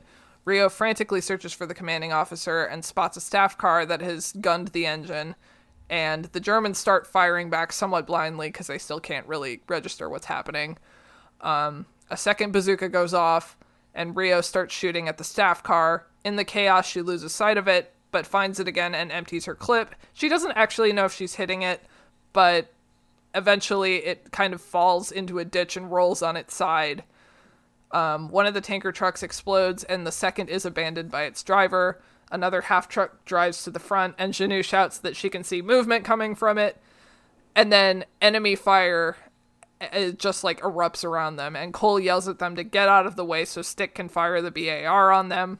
20 Germans are approaching their five soldiers, and Rio fires into them, but they just keep on coming. She empties another clip, and then the reload jams, and she finally gets it in, and they are upon her, and she can feel bullets clipping her helmet and collar, but amidst all this, she just keeps shooting because it's all she can do. And she sinks into this world of quiet and hears only her heartbeat and the sound of her own breath. and suddenly she is overcome and shaking and she ducks back into the hole as both sides fire over her head and she starts to pray. She only has three clips left, 24 bullets, and she realizes three grenades. She gets tunnel vision and she can only focus on the end of the tunnel where the Germans are. She unhooks a grenade and pulls the pin. She tells herself to release it. She only has four seconds. She counts to three, stands up, merely inches below the BAR fire, and throws it. And you think that's the worst part, but it's not. It gets worse. As with everything, it gets worse. I was so impressed at Rio and sad mm-hmm. for Rio. Mm-hmm. Oh my god. She's just, she's so quickly fucking adapting, but like clearly is still completely like out of her depth here. And I just, I love the way that she like sank into this like world of like total focus and then the next second she's like shaking mm-hmm. and fearful and she snaps out of it and she like hides in her hole like that just seems like very feasible i guess like i could easily yeah. see that being the case yeah it seems it seems like such a realistic thing to happen with somebody yeah. who is just experiencing something that's like so far beyond what mm-hmm the day to day would be. Like it yeah. And the jam too. Oh my god, the gun jam. Yeah. Okay, what were you gonna say? I was just gonna say that's another scene that would be really cool. Uh, in like oh, a yeah. movie or a TV show. It's just like the audio just kind of goes down and you just hear like this like breathing and heartbeats. Anyway, uh, mm-hmm. yeah. So the the clip jammed, the reload jammed. Yeah, that was that was that got me like really yeah. Like that was really fucking intense. And I could see that like again another like really cinematic as like just mm-hmm. slamming it as hard as you can cuz like there's no other options. All right. Let's go back to Frangie. Yeah, let's let's jump back in time just a few moments. Yes. um so Frangie is stuck changing bandages and sewing up wounds, and she does it despite harassment and abuse from her patients. Um, they are pushing the convoy into open desert and keeping an eye out for planes. And she takes note that the SS officer is in the staff car, and there is no love between him and the second officer in the car, which seems like an important detail for later. Um, oh, this part. Okay. She is offered a half cigarette from a young soldier, but she doesn't smoke and she fears he will expect something in return, so she refuses. What a beautiful parallel to when Rio and Jenou first arrived at Basic, and Rio was like, do not accept help from any of these fucking men. Yep. Like, oh man, yep. just a beautiful fucking parallel there. Yep. yep. Um, so she's in the truck, the ambulance is behind them, and the driver of the ambulance shouts something at Frangie that she can't understand, but she does now know the German word for black. Uh, the cigarette guy shoves her towards the ambulance, but they're moving at 20 miles an hour. She's not going to be able to get onto the ambulance, even if she can get off the truck. Um, they shove her harder, and she jumps off the truck. The ambulance pulls up and stops beside her, and the doctor major tells her to get in. Inside, it reeks of sweat and vomit and human waste, and Frangie realizes she doesn't know anything about typhus. The doctor major explains that they raided a village and some of the men, quote unquote, passed time with the women, and some of the women were carrying uh, lice that were carrying the typhus, and so that's how they all got it. Um, he explains that death is about 20% in a healthy man, but these are exhausted, hungry, and dirty men. So it's not looking good. Um, and the doctor says he hasn't slept in three days and he needs to sleep. And Frangie kind of looks him over and asks if he's taken his own temperature. He says his temperature is high and he also has symptoms, but he is the only one who can care for these men.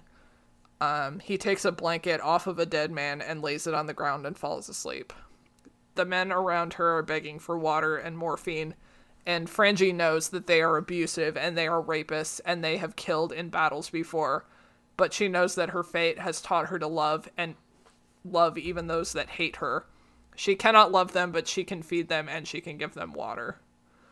Like, Ah.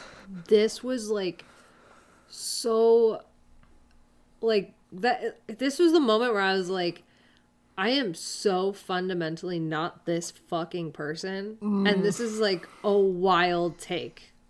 Mm-hmm. And like fucking A. like I I wish there were more people like her, honestly. Like ah. she's incredible. But man, yeah, I And- can't even imagine. Yeah. Yeah. And, you know, like we were talking about earlier, like if it were me in this position, I would probably be helping, but only because I didn't want to get myself killed. Mm-hmm. So like, I can't say that I'm this like altruistic, loving person either necessarily. Yeah. Ugh. no, I know I know exactly what you mean. I don't think I would be helping them to help them like No. Frangie is. She's yeah. Legitimately helping them to help them. Ugh. yep. To help them recover from a disease that they entirely brought onto themselves with Mm-hmm. horrific actions. And then hours pass, and then another patient comes in. Um, they have to leave the door open for the fresh air. The doctor wakes up and finds that his patients have been well cared for, and they have started calling Frangie Schwester, the German word for sister, which is like they realized that she was showing them mercy in a time where they were very vulnerable and facing death. Like honestly, that just makes it all the more incredible. Like that like the she's already doing an insanely incredible thing by taking care of these men who have zero redeemable qualities like right. just to be a good person. But then like the fact that it actually like changed their opinion of not only a woman but a black woman who mm-hmm. they can't e- they don't even share a language with like they mm-hmm. don't even know what's happening. All they know is that she took care of them. Like mm-hmm. that's insanely powerful. Yeah. I mean, like, and like the jaded part of me wants to think, like, oh, like, you know, if they survived this and they got back to full health and, you know, they were, you know, back back to like who they were before, then would they truly have been changed, or would they just go back to being, you know, racist oh, scumbags? God. you know, like, i bet like 20% of them would reconsider and like the mm-hmm. other 80% would go right back to being fucking scumbags yeah. Sorry, I didn't mean to like bring the mood down. I'm just like. No, you- the, the mood was on the floor. You could not have possibly brought it down. The moon was on the floor. I like that. Yeah, that was not an optimistic observation.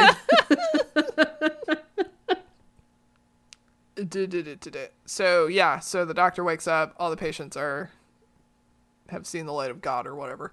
Um, sorry. Um, uh, Frangie asks the doctor major how much longer they'll be traveling, and the doctor says that he doesn't know. They need to rendezvous with the tank unit, but after that, it never ends. Like this war will never end. Um, Two hours later, Frangie is scrunched in the corner trying to sleep, and she awakens to explosion and shouts and gunfire. She asks what's happening, and the doctor major just says war. Um, she looks towards the open door, and he kind of grabs her, like, don't even think about it. And then bullets stream in through the side of the van, and blood sprays across Frangie. Um, and she just flies into a full blown panic. She jumps out of the ambulance. She has a brief moment to take in the chaos of the battle around her, and she just decides to lay down. Just lay down in the fucking dirt, which is a good instinct. yeah. Do you um, want to hear a terrible thought I had when that happened? Go for it. One of the details was when the bullets exploded through the side of the ambulance, the first place it hit the doctor was in his butt. In the butt. And I was like, a little bit like that 90s, like, yeah, but, like, I don't know. It just felt like a little nod to like the you know the the Yeah. vomit books and like all that kind of stuff. Where Oh. he's like Shot shot, him right in the butt. butt, Right and then the like butt. and like there's a moment where he's like slapping at his own ass, and then he gets like multiple bullets through him and dies. But like before that, there's like butt shot. Like I don't. It was so oh. out of place with the rest of what was going It is a very weird choice to make. Yeah. And I don't understand like the trajectory of the bullet going into his butt and then Frangie gets blood sprayed across her arm and chest. I don't think there's any way that those two things work together when he's grabbed her, when he's physically grabbed her. I don't think it works. I think it was just a funny, like, got him in the Okay. butt. Shot the Nazi in the butt. That classic goof. Oh no. I, I don't know. I read it, like, I read it like three times because I was like, I'm not understanding. But then Yeah. I came to the conclusion that I understood fine. Oh my god. It was a very weird choice to make. It was a wild choice. Oh my god. I mean, I laughed, but still. Well, he got shot in the butt and died. Um See, it's even funny now. oh my god. Shot in the butt. Shot in the butt. Shot through the Okay. butt. And you're And you're too late, baby. Oh, no. You give war a bad name. Okay. Moving right along. Moving along. Yeah, so he's dead. Frangie is like, I'm getting the fuck out of here. She starts rolling away. Again, good instinct. Stay low. Um, she narrowly avoids uh, being crushed by the half truck that's like rolling up behind her. And she just lays in the sand as the convoy tries to retreat. And the ambulance, I think the ambulance gets like shot in the wheel and eventually just like rolls to a stop. And that's kind of where the chapter ends. Um, yeah, shot in the butt. Uh, I, I feel did- like such a child. So I just thought of something. Yeah.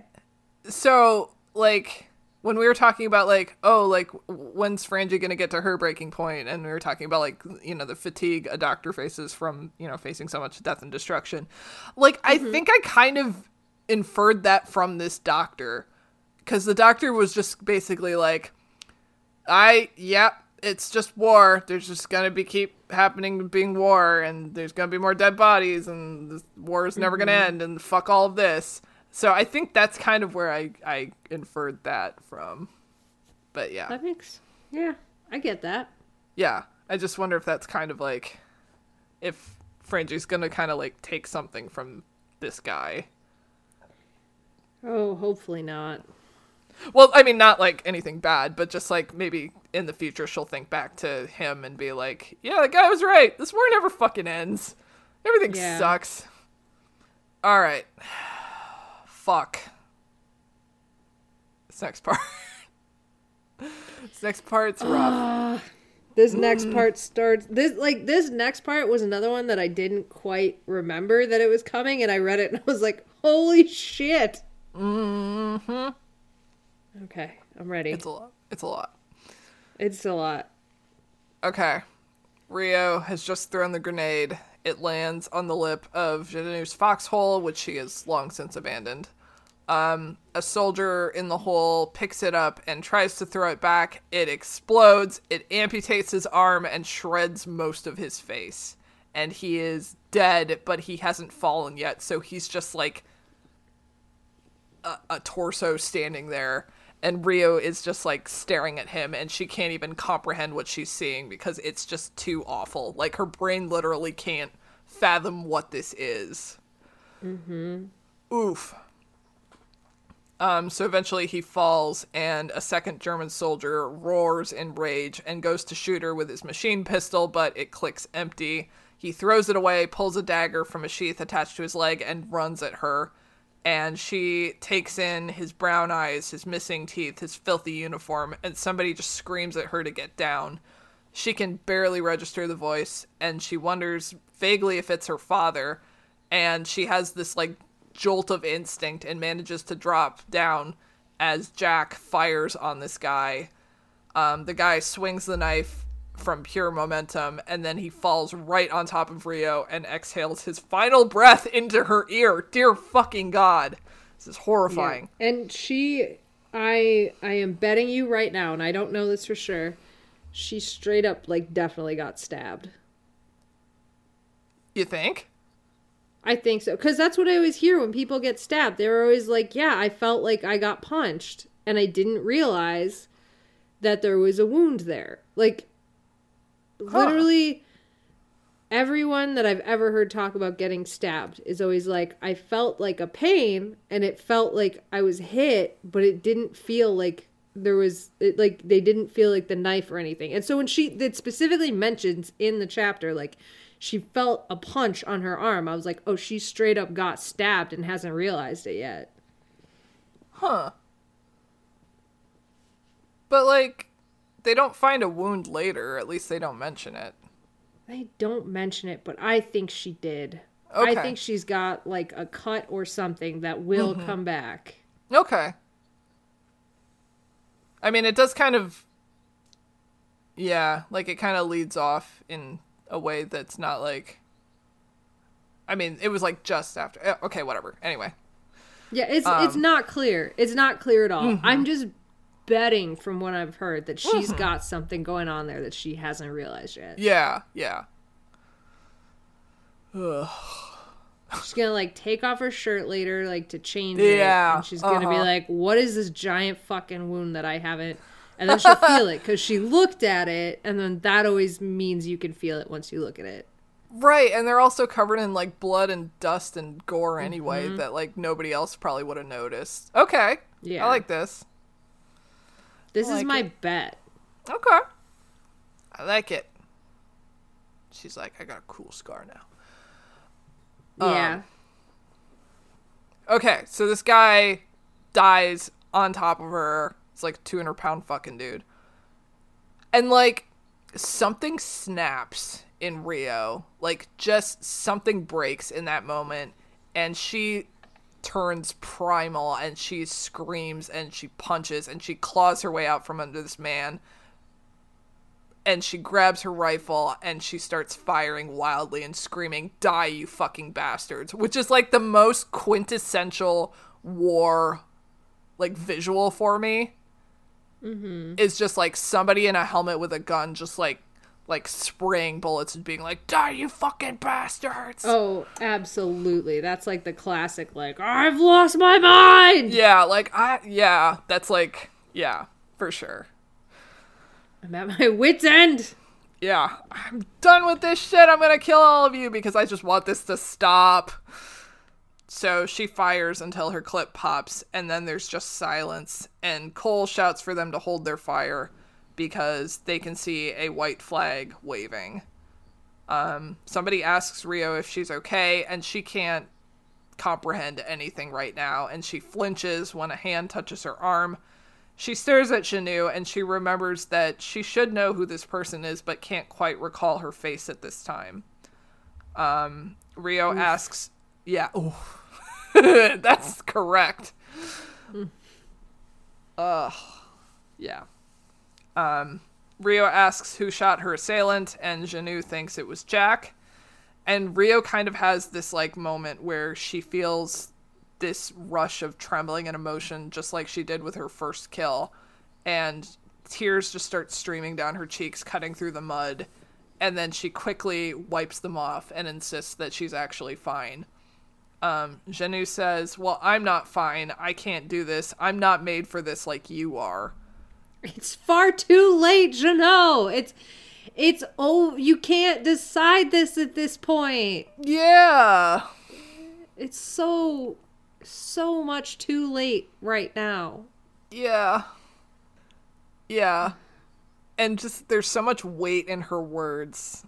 I'm not made for this like you are that really got oh. me because like Rio is like I know she means it as a compliment, like there's admiration in her voice, but like what does that fucking mean? Right. Yeah. Oof. She tries to comfort her friend and just kind of tells her like we'll be okay. Um and she kind of has this moment to herself where she convinces herself that she's done enough, she's played her part and she can go home now. Um she remembers her father telling her that they're her family, Gedwell Falls is her home and she'll need that. Um, around her, Cole is shouting orders to Luther Geer and Hansu Pang to make sure that the dead ones are actually dead, take their supplies, and tie up the living Germans. Um, Gear kind of whines and asks why Rio can't do it. And Cole Oh, says that, off. first of all, fuck Sorry. off. That's okay. it's true. But Cole says that she's the one who made most of them dead in the first place, so he just has to make sure they stay dead. What a powerful fucking sentence there. yeah. Oh man. Like uh, the other thing is that like we are in Rio's perspective and we can only get like she's kind of an unreliable narrator, like we don't know the full extent of what's going on outside of her head. It's like she kind of blacks out and then when she wakes up there's just like corpses around her. Like that's the mm-hmm. impression that I'm getting and it's so crazy. Yeah, it's wild. But like so, god, it's such a what a choice. Like mm-hmm. what what a choice for what's going on. All right. We're to get a little reprieve now. A little bit Okay. of not terrible for a bit I'm as a treat. A little bit of a little bit of joy as a, little- treat. A little bit of joy is a treat. Okay. I'm Yep. in. All right. So morning light is dawning over the wreckage of the German vehicles. Sergeant Garriman is like, "Damn, Cole, your people can actually fight. This is cool." Um, the white flag is being flown from the antenna of a tanker truck. Rainy crawls forward out of her foxhole and sees dead dead German soldiers everywhere. And Cole shouts for Jillian McGrath to distribute ammo. Luther cries, "My kitten, Miss Pat!" which we'll come back to later. Um, Rainy asks where Lieutenant Helder is, and she is told that he is dead, and now Sergeant Garriman is in charge. Uh, the new plan is to scrounge up what they can, blow up the rest of the trucks, and run away before the tank column appears. Rainy interjects that she would really like to interrogate some pr- German prisoners, please. yes, please. Yes, please. I want that too. Dibs. um, so three German soldiers move forward with the flag, and the GIs train the weapons on them. Um, Cole and Garriman don't exactly know what to do vis-a-vis the protocol for surrendering enemy officers. Someone from the third platoon reports that six of his people are wounded. Um, Garriman asks Rainy if she has any medical training, and she says, "No, I don't." And thinking to herself, she's not about to let herself become a nurse when she has the chance to interrogate a German colonel. Yup. Which, like, I, I love that. I love that Yep. so much because, like, she didn't say, like, she didn't say in her inner monologue that she didn't have any medical training. She was just immediately like, "Nope, I can't help you. I need to do this thing," and I just love Yep. that. My part in this is much more important than a nursemaid. Yep. Yep, yep. I'm not. I'm not taking shit from no man out here. um. So the colonel starts speaking, and Rainy acts as a translator between the two parties. He wants to see their commanding officer. Rainy relays that there is none. It's just lowly non-coms. Um, and the colonel does not want to surrender to these people. And Cole is basically like, "We're gonna blow up your shit, and you can take your dudes and leave, or we can resume fire." Um, and they eventually work out that Rainy reserves the right to question any officers, and the Allies will have mercy on the Germans and not take them prisoner. Um, and Rainy takes note of the colonel and notices that he seems very nervous, and he points out that he might not be in charge. There might be someone of equal or higher rank hiding among the men. Um, so they take the Germans away from the vehicles and take away their weapons, and Rainy takes Rio and Jack to go question them. Um, and then another person kind of appears out of the chaos. Jack trains his rifle on them, and they realize it's Frangie. And Frangie reports that she was a prisoner. Rio recognizes her, and Frangie replies, "Seeing seen any wild pigs out here?" Which is delightful and sweet. It is Um, delightful. Uh, oh god, and then Frangie asks what happened to that big hillbilly that was with them, and Rio is like, um, uh, and then Frangie immediately gets it, and she's like, I'm sorry, he seemed like a really good guy. Um, and then they kind of stand around awkwardly, and then Jack is like, so this all kind of sucks, huh? Which I enjoyed. Yeah. Um, so Rainy asks Frangie if the colonel is the commanding officer, and Frangie kind of thinks for a minute and says it was him and a guy in a black uniform. Um, Rainy's eyes light up, and she's like, "You mean he was an SS officer?" And Frangie nods. Rainy explains that they are basically a whole separate army, and they are the worst of the worst. They walk up to a large cluster of angry Germans who have their gun who have guns trained on them by the Americans. Rainy tells them there will be no trouble if they cooperate. She just wants the officers. And as she says this, she watches several sets of eyes shoot involuntarily towards a corporal in a blood-stained khaki uniform who has his head down conveniently. Jack uses the barrel of his rifle to push the man's head up, and Frangie confirms that that's the guy. Rainy tells Frangie to go eat and care for the wounded. The colonel is like, "All right, just kill me, um, and I demand to see your officers." And he does not want to be questioned by some female sergeant. Um, Ooh, you dumb piece of shit. you dumb piece of shit. And then You Ra- dumb piece of shit. fucking Rainy gets this evil grin on her face, and Jack and Rio are both like, "What the fuck?" And Rainy announces that she is not just female; she is also Jewish. And the officer looks horrified, and he just spits on her face. And Jack cheerfully volunteers to shoot him, but Rainy says no, she doesn't want to give him the satisfaction of word going back to his blonde wife and children that he died a warrior's death. God, she's such a badass. Um, She is. She is. But you're mentioning the spit, right? You're going to talk more about Oh the yeah, spit, right? She fucking leaves the spit on her face. She does not even acknowledge it. Like yeah.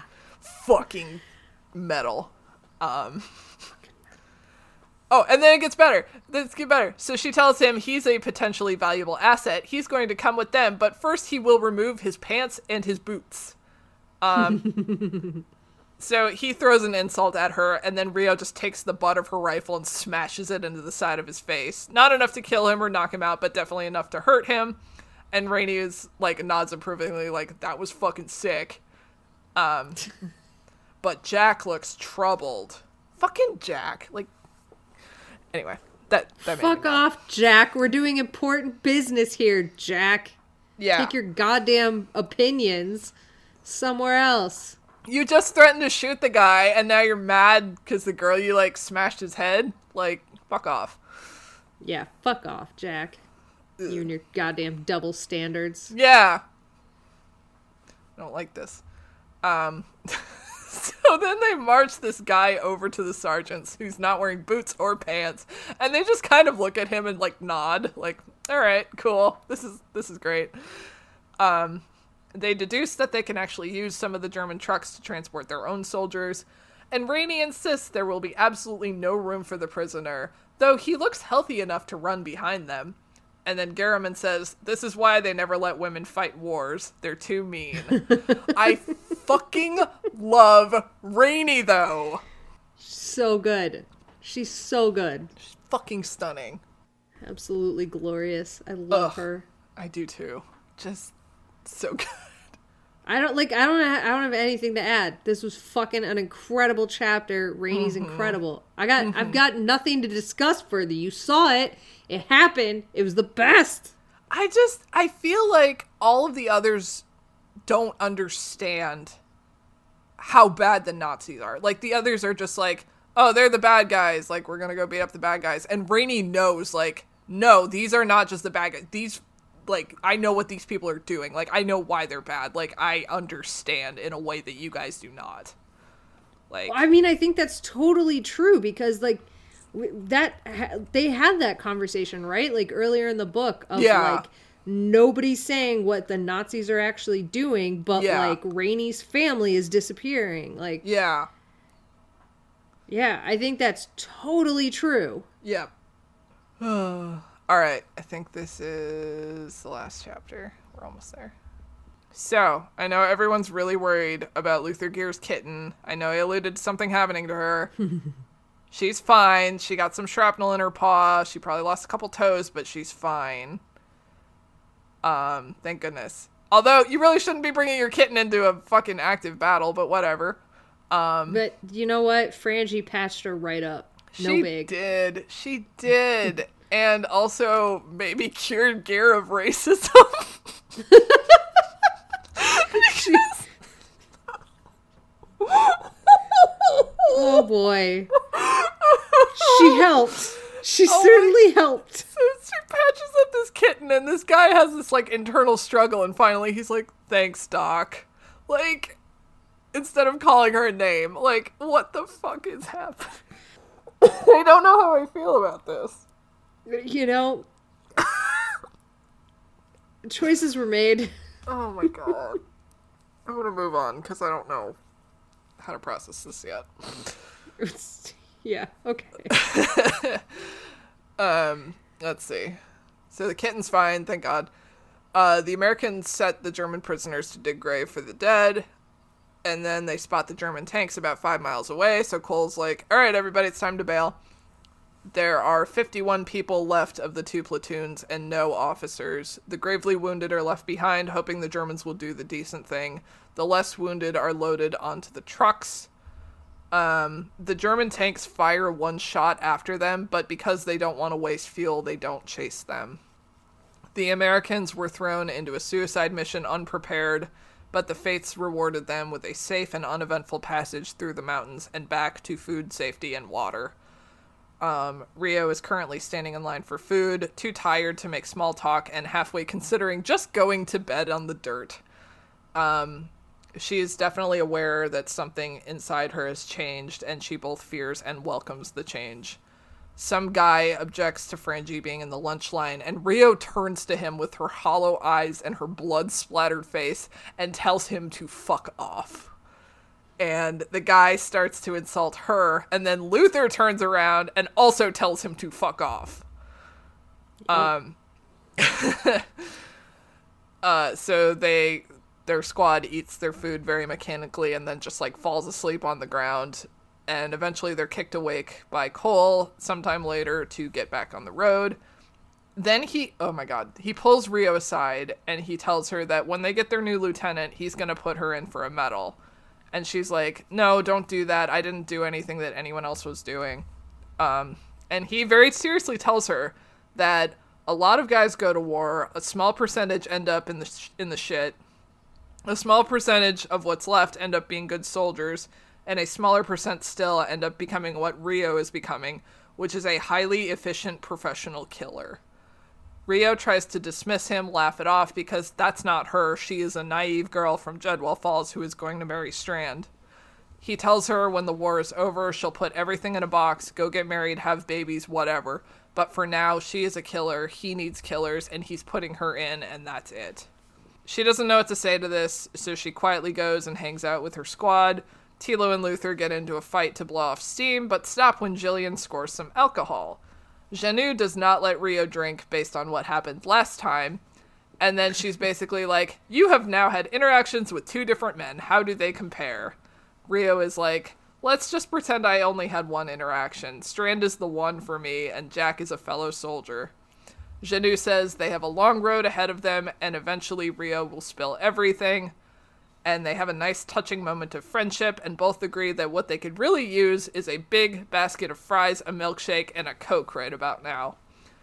Then Jenou catches a glimpse of a young lieutenant trading salutes with Sergeant Garamond.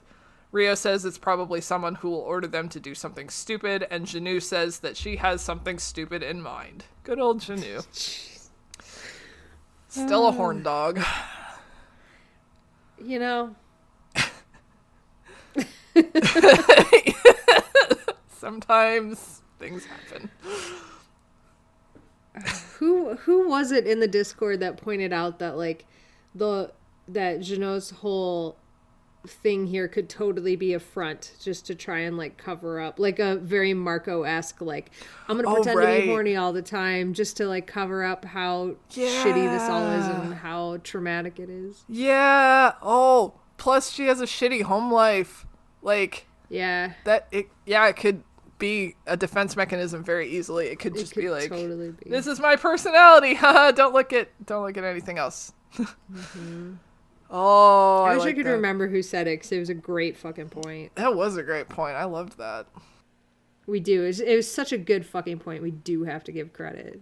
So, we're switching back to Rainy. She is brought to Captain John Jode, who demands to know what she's doing out here so far away from her own people. She smugly tells him her orders and what happened with the battle. She demands a jeep, a driver, and a guard for the SS officer she has taken prisoner.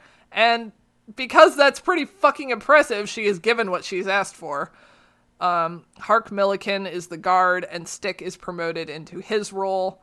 Rainy kind of wants to go to the 5th platoon and tell them thanks, but realizes it was her plan that got their lieutenant killed, and it might not be wise.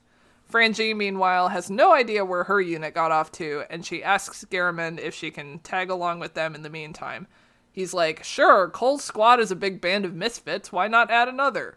So Frangie gathers up all of her medical supplies, picks up a few more from the hospital tent, and joins second squad. Someone tries to be racist, and Luther stands up for her. He proudly tells Frangie that he is changing his kitten's name from Miss Pat to Miss Lion, and Jack winks at hmm. Rio and says, I told you there were lions around here. And that's the end of the chapter. It was such a like movie esque ending of like, and they all sat around the table, Freeze frame. fundamentally changed forever. Freeze frame. Don't you forget about me. well, gentle reader, I had a bit of joy today. Sergeant Richlin, Rio, came by to check on me to see how I was doing. I think she scared some of the nurses. She has that effect on people now. She's hard and she's foul mouthed and she's got that thousand yard stare that I suppose I do as well. Or maybe it's just the fact that she came in straight from the front line. Grenades hanging off her like ornaments on a Christmas tree, Tommy gun on her shoulder, her prize souvenir, a German Luger, stuck in her webbing belt, and that big knife of hers strapped to her leg. But if you looked hard, gentle reader, you'd see something of that freckle faced tomboy who grew up milking cows and thought golly was a curse word. Some part of the sweetness of her is still alive underneath it all, or at least I think so, hope so. Same as I hope there's still some part of a different me hidden away under the hard shell of cynicism. I wonder how I look to her. I know I'm damaged in more than body. The fever that pushes me to write this is not the symptom of a mind at peace. Can she see the irreversible damage inside me as I see it in her? Won't be long now, I think. The Russians are in Berlin going street by street. The Krauts will have folded up shop, though not until Hitler's dead, I guess. They are still enthralled at the mad bastard, even now with their cities burned down around their ears. What a goddamn waste. A lot of German units have surrendered, and what's left of it is mostly old men and kids. Kids, like we were not long ago. It's coming to an end, this war, but I still have a lot of story to tell. There's Sicily and Italy and France yet to write about, a whole lot of war there. North Africa was where we were bloodied, where we became real soldiers, but in the grand scheme of the war, it was small beer. The Krauts taught us a lesson we needed to learn, though. They knocked the cockiness right out of us, that they did, and we were better soldiers for it. One hell of a lot of Krauts died in the stony hills of Sicily and Italy because we had begun to learn our profession. The Battle of Kasserine Pass will not go down in history as the finest moment in the history of the U.S. Army. Although what's funny is that when we were in it, we didn't know what that debacle would be called. We just know it was FUBAR. It shook me, that's for sure, shook me all the way down to my bones. There's nothing like the feeling of running away to feed the beast of fear inside you. That took its toll, still does. But that's all down the road. We'll get there, gentle reader, we will. If you're wondering what happened with Rio and Strand and Jack, or wondering whether Rainy met up with that nice Jewish boy again, or whether Jenou ever met her longed for handsome officer, or whether Frangie and Sergeant Walter Green, well, not now, that's all for later. Right now I have to go and cause a ruckus because they're talking about shipping me stateside.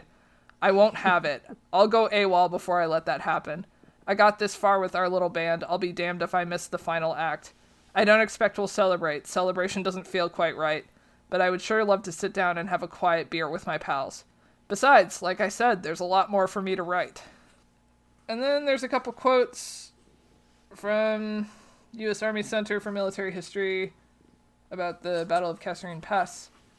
And the final quote being from German Field Marshal Erwin Rommel In Tunisia, the Americans had to pay a stiff price for their experience, but it brought rich dividends. And that's the end of Frontlines. Yay! We did book one.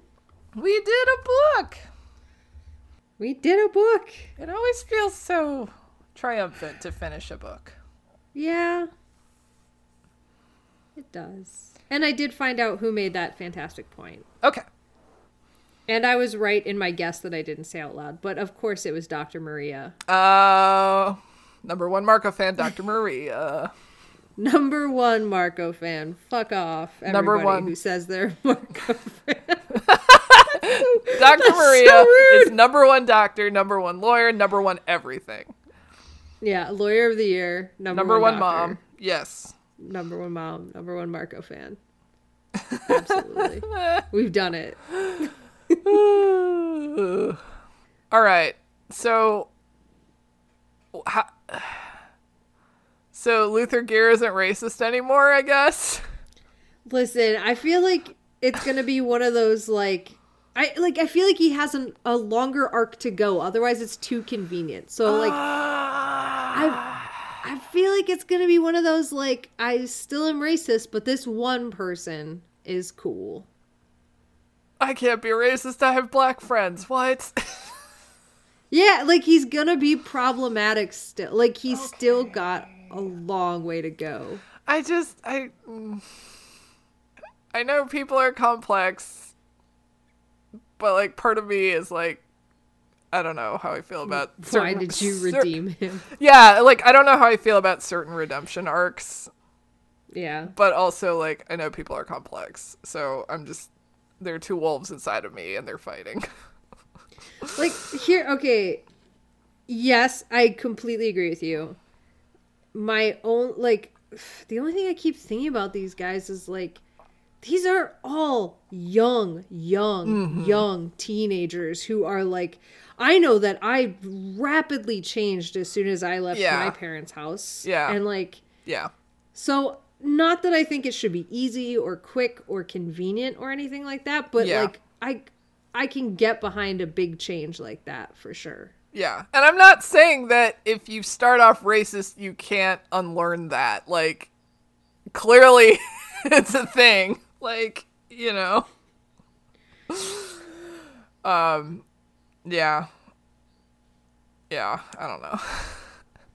like Yeah. we like we want to unlearn racism. We absolutely do want Right. that. Uh, Please continue on that journey. But yeah, it's it's a little convenient. I just like I don't okay, here's the thing. I don't want I think it's like what you said. I don't want it to be convenient and I don't want it to be instantaneous. Like I don't want to read the next book and be like, "Oh my god, Luther Geer is like the best person ever now." Like I don't I just don't buy Yeah. that. Like I don't want Right. that. Anyway. Yeah, that would suck. but like I I don't think Michael Grant would do that. Like I, I, he's a better writer than that. This isn't Stephenie fucking Meyer. Yeah. And again, it's it sounds mm. like I'm advocating for people not changing. That's absolutely not true. I don't know what I No, want. you just you you want it to be a good, convincing story and not a convenient plot point. I get it. Yeah. Yeah. I totally get it. I'm excited for the next book. Like I'm really excited to start the next book. Me too. I want it now. We can do it now. Okay. The ban has been lifted. We've hit the end uh-huh. of the podcast. We can now start book two. Yay! Let's do it. I mean, Let's do it. some other books to read first, but soon. Yeah, I gotta finish up Heartland. yes. Do we have any other thoughts on this one? I'm just so fucking excited to see these character arcs. I had a thought while we were recording that like going back to one of the first notes that we got where it was like would you believe that one of these these girls shot like three unarmed german guards and i had this thought of like what if it's fucking frangie what a goddamn Uh-huh. twist Uh huh. and Yeah. i'm just I'm so excited to like get into I'm I'm really excited too to get into a book that I haven't previously read because like mm-hmm. now I have no fucking idea where we're going. Yes, I'm excited. Oh, I'm so excited. So like just literally those are my thoughts. I'm just super fucking excited to keep going with this. I love how brutal these books are. I love how intense they are. Like this is like the intensity of Animorphs that I like gravitated towards and loved. And like I adore Katherine and all of her writing and all of her editions, but like I am just loving this shit too. Yes. Did you have any final thoughts?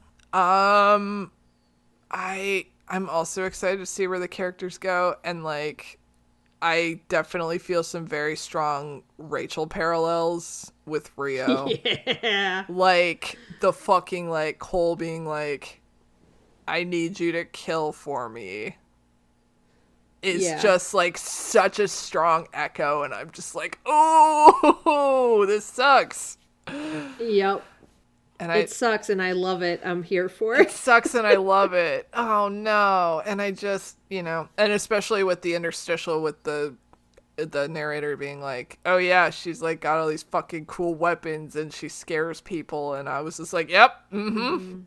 Been there." Yep. Yes, she does. Shit. That's my girl. Oh boy. Oh boy. Oh boy. We've got like like Rachel, Cassie and like Marco. Yes, we do. oh my god. The dream team. Oh. Wowza. And she's in love with a pilot, allegedly. What? Oh yeah. What? Plane boy. Oh! You did it to me again. You drew a Tobias parallel that I didn't see. Oh no! wait, Oh, wait, shit. wait. Yeah, Wait. yeah. Hold on. It's all coming together now, right? hold on. Hold on. Hold on. Her sister was a witch. Um. And, and what was her sister? Oh, okay, yes. Okay, wait, you said Strand is Tobias. But Yeah. also she has affections for Jack. Does that make Jack Marco? Does it? Does it? Does it? I mean, I was doing Rainy Marco because of the intelligence factor, but like yeah, I definitely would would do Rainy Marco over. but He could be TT. Jack could be TT. but like an argument for Rainy not being Marco is that Rainy's like, "Hell yeah, I'm going to kill these Nazis," and Marco seems a little bit more like hesitant to do thing. That's because, and I was literally just arguing out some shit about Marco's life today earlier. So that is because Marco's whole thing was his mom was dead. He couldn't let his he couldn't die and Yeah. leave his dad Well- too. Rainy doesn't have those hangups. Yeah, I mean, no, I mean, I know Marco takes the longest to find his reason to fight once he finds out his mom's alive, blah, blah, blah. But, like, even, like, I don't. Rainy has this kind of, like, I'm gonna fucking murder Nazis. And I feel like Marco is just kind of like, I'm just trying to survive and keep my team alive. Like, I'm gonna play my part and do my logics, but, like, I'm not, like, gunning for this. But Rainy's doing it because her family has been disappearing. Mm-hmm. When Marco's dad was threatened, he literally morphed without thinking about it and like And literally just went in and just he fucking destroyed their shit. Like Yeah. they, I feel like there's a similar-ish reaction. Okay, all right, all right.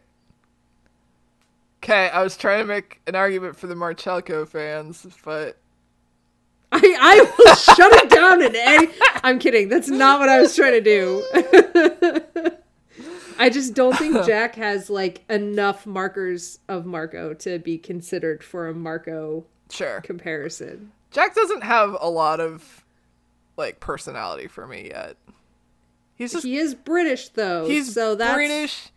He's a he's a ginger British man, and other than that, he's just kind of a spare dude. He's just a spare. Kill the spare. it it's pissing me off. how he's like all troubled about Rio, and I know there's going to be a conversation moving on where he's like, "This isn't you. Like you're enjoying the the the uh, murder, and you're enjoying the kill, and blah blah blah." I know that fucking shit's coming, and she's probably gonna be like, "I'm just doing what I'm supposed to be doing, and I happen to be good at it. Oh. Fuck you." Oh I hope God. she leans into it and she's like, I fucking love it. I love it. I don't like food. I love it. Sorry. so, what happens to Cole now? So, he got demoted by someone who sucked and then mm. got killed, but then he led his platoon to victory. So, promotion back up to thing? I doubt it. I mean, it sounds like he he pissed off more than just the people that were killed. Yeah. Like I bet he stays in the exact role that he's in until way later in the books when he does something like when they go through some very dramatic victory and then he reluctantly gets promoted okay. by like one person that advocates for him. That's my that's my guess. Mm-hmm. okay. I like that. I like Cole a lot though. Cole's great. There's like there's a handful of of dudes that are okay. Most of them are shitty, but a small What, subset. what Frontlines did for us, the book about women joining the war and women empowerment, is convince us that two or three men are all right. Oh no. oh man. Oh man. I just I'm so excited. I'm so excited too. I can't wait to get to the second book. It's gonna be great. I'm ready. All right. Well, do we have do we have anything else to say, or should we I don't think wrap so. this bitch up. Let's wrap wrap the bitch up. I guess. Fuck my bitch. Yeah, got it. Okay. All right. Well, if you would like to send me censored mail where broad swaths of your email are blacked out by a sharpie from some sort of army dude, you can do that. You can do that at anonymousanimorphs at gmail.com or do it on Facebook. You can join our super secret, super awesome subgroup, the Andalite Bandalites, or just, you know, look up Animorphs Anonymous or Apple Grant Book Club and follow us there. Or you can find us on Twitter at Animorphs Anon or Apple Grantcast. Yeah. Yeah, or Instagram at Apple Grantcast or Animorphs Anonymous. Yay. That's right. That's right. That's the Um, internet. you listen, social media is hard. And Yeah. if you really want to talk to us and other people that are awesome, you are probably best doing that on our Discord server that we have. Like, we're talking daily discussions and entertainment and cute pictures of pets and just the best fucking people you will ever meet. Um, if you would like to join in the fun, you can hit us up on any of our socials. We'll get you the Discord link. And you can come hang with us and it'll be great. Um, also, if you are listening to this and you're like, this is great, but I, I really like Animorphs Anonymous too. Maybe I should re listen to that. Well, you can. You can do that on podcast sites, or you could go to our YouTube that we share with the Cadmus to Crisis Boys um, over at Strong Shape International on YouTube, and we're uploading kind of older episodes of Animorphs Anonymous. It's a great time to like re listen to your faves. So go do that. Strong Shape International. Hell yeah. And that's where we have our interview with Michael Grant, too, where we talk about front lines quite a bit in that interview. That's true. We do. Watch Yeah. him smoke a cigar. in a cool hat. all right, all right. I've heard enough of the offerings that we have. What if I am sick of audio and would like to take a short break into only a visual slash reading medium with no audios involved? Read a fucking book. Also, read a webcomic. I have a webcomic. Which one? which which one am I to read? the only web comic that you should ever read is my web comic that I make and draw. Sorry, this is all really aggressive.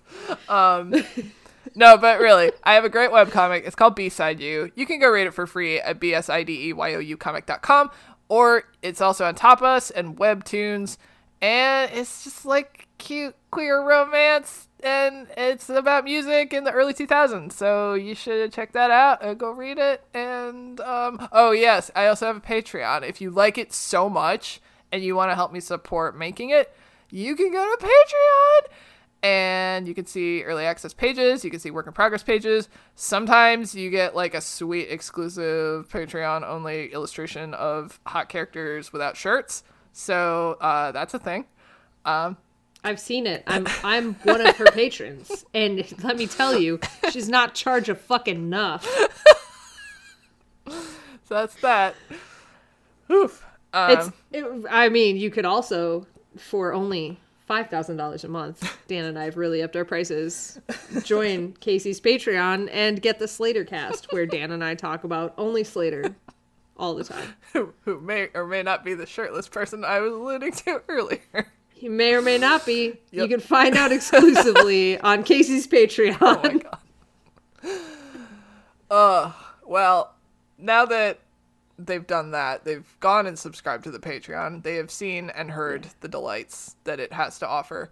Um, there are more delights to be had that involve the sultry voice of one Alex. Where can they find more of that shit?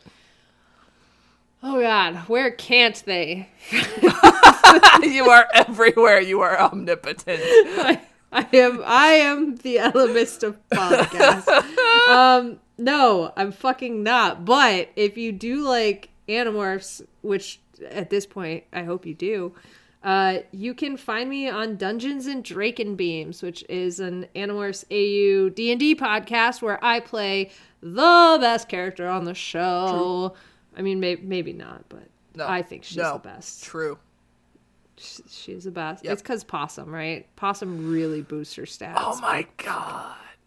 He's a good boy. Possum is the best dog. Let, fuck the show. Let's talk about Possum for a minute. On Dungeons and Dracon Beams, He's a there good is a dog. His name is Possum. He's the best. best boy. He's the best fucking boy, and he will lick your face all day long if you let him. And eat your He- snacks. one time, he he ate an entire tent full of snacks and then fell asleep on his back in a sleeping bag. It was the best. He slept through a fucking fist fight because he was too like too snacked out to pay attention. Shovel fight. Yeah, shovel fight. Someone got whacked with a shovel, and you know what Possum did? He was like, "Fuck you! I ate all your chips. I'm gonna nap." if that doesn't scream good dog, he one time distracted a bunch of Hork-Bajir so that the human children could escape, and he had a good time the whole time. Aww. He's the best dog. He's just playing with him. He's a good dog. He, he was just he was just running. He was having a good time. He was running, having a great time. He's a great dog. So, if you want to hear more about Possum, DNDB Pod on Twitter or Dungeons and Dracon Beams, or join our Discord and I'll link you. I don't know. Do one of the things. Uh, I guess I should talk about the other podcast I'm on now Yeah. let's talk about one that I have I have dropped hints about this whole podcast, and that's Horse Girls. And I do that with Jenna and Tim, and we talk about the Heartland series. And Jenna and Tim are much funnier and better than I am, but they let me on their show to talk about horse facts. So there we go. It's great. Horse Girls, you should listen to it. We definitely never get off topic ever, ever, ever. definitely don't. Whoa. And there's an awesome quiz, which is my favorite part of the show. Yeah. So Horse tribs. exactly. I give the most buck wild answers. Buck wild, huh? Because a horse bucks. yep. Yep. Uh, and then yeah, and then uh, we told you about the Cadmus to Crisis boys. You can go check out their stuff at Cadmus to Crisis with a two in the middle. And uh, then there's another. We can't tell you about it, but guess what? There's another podcast coming up, and what? this time there will be two familiar voices. Oh! but we we can't tell you anymore We can't tell you our names or where we live. where we live. It's going to be the best. The very best. I will tell you nothing. Nope. Silence. Thank you to Jess for our awesome theme music that I'm still obsessed with to this day. Yes, at it's Riese on Twitter, R I E S E, I believe. Okay, now I think that's It's it. Riese. It's Riese music. All right. Well, is that it? Yep, I think so. All right, we'll see for Silver Stars, which is the next book. Silver Stars. It's the next book. Silver Stars, Silver Stars. it is wartime for the world.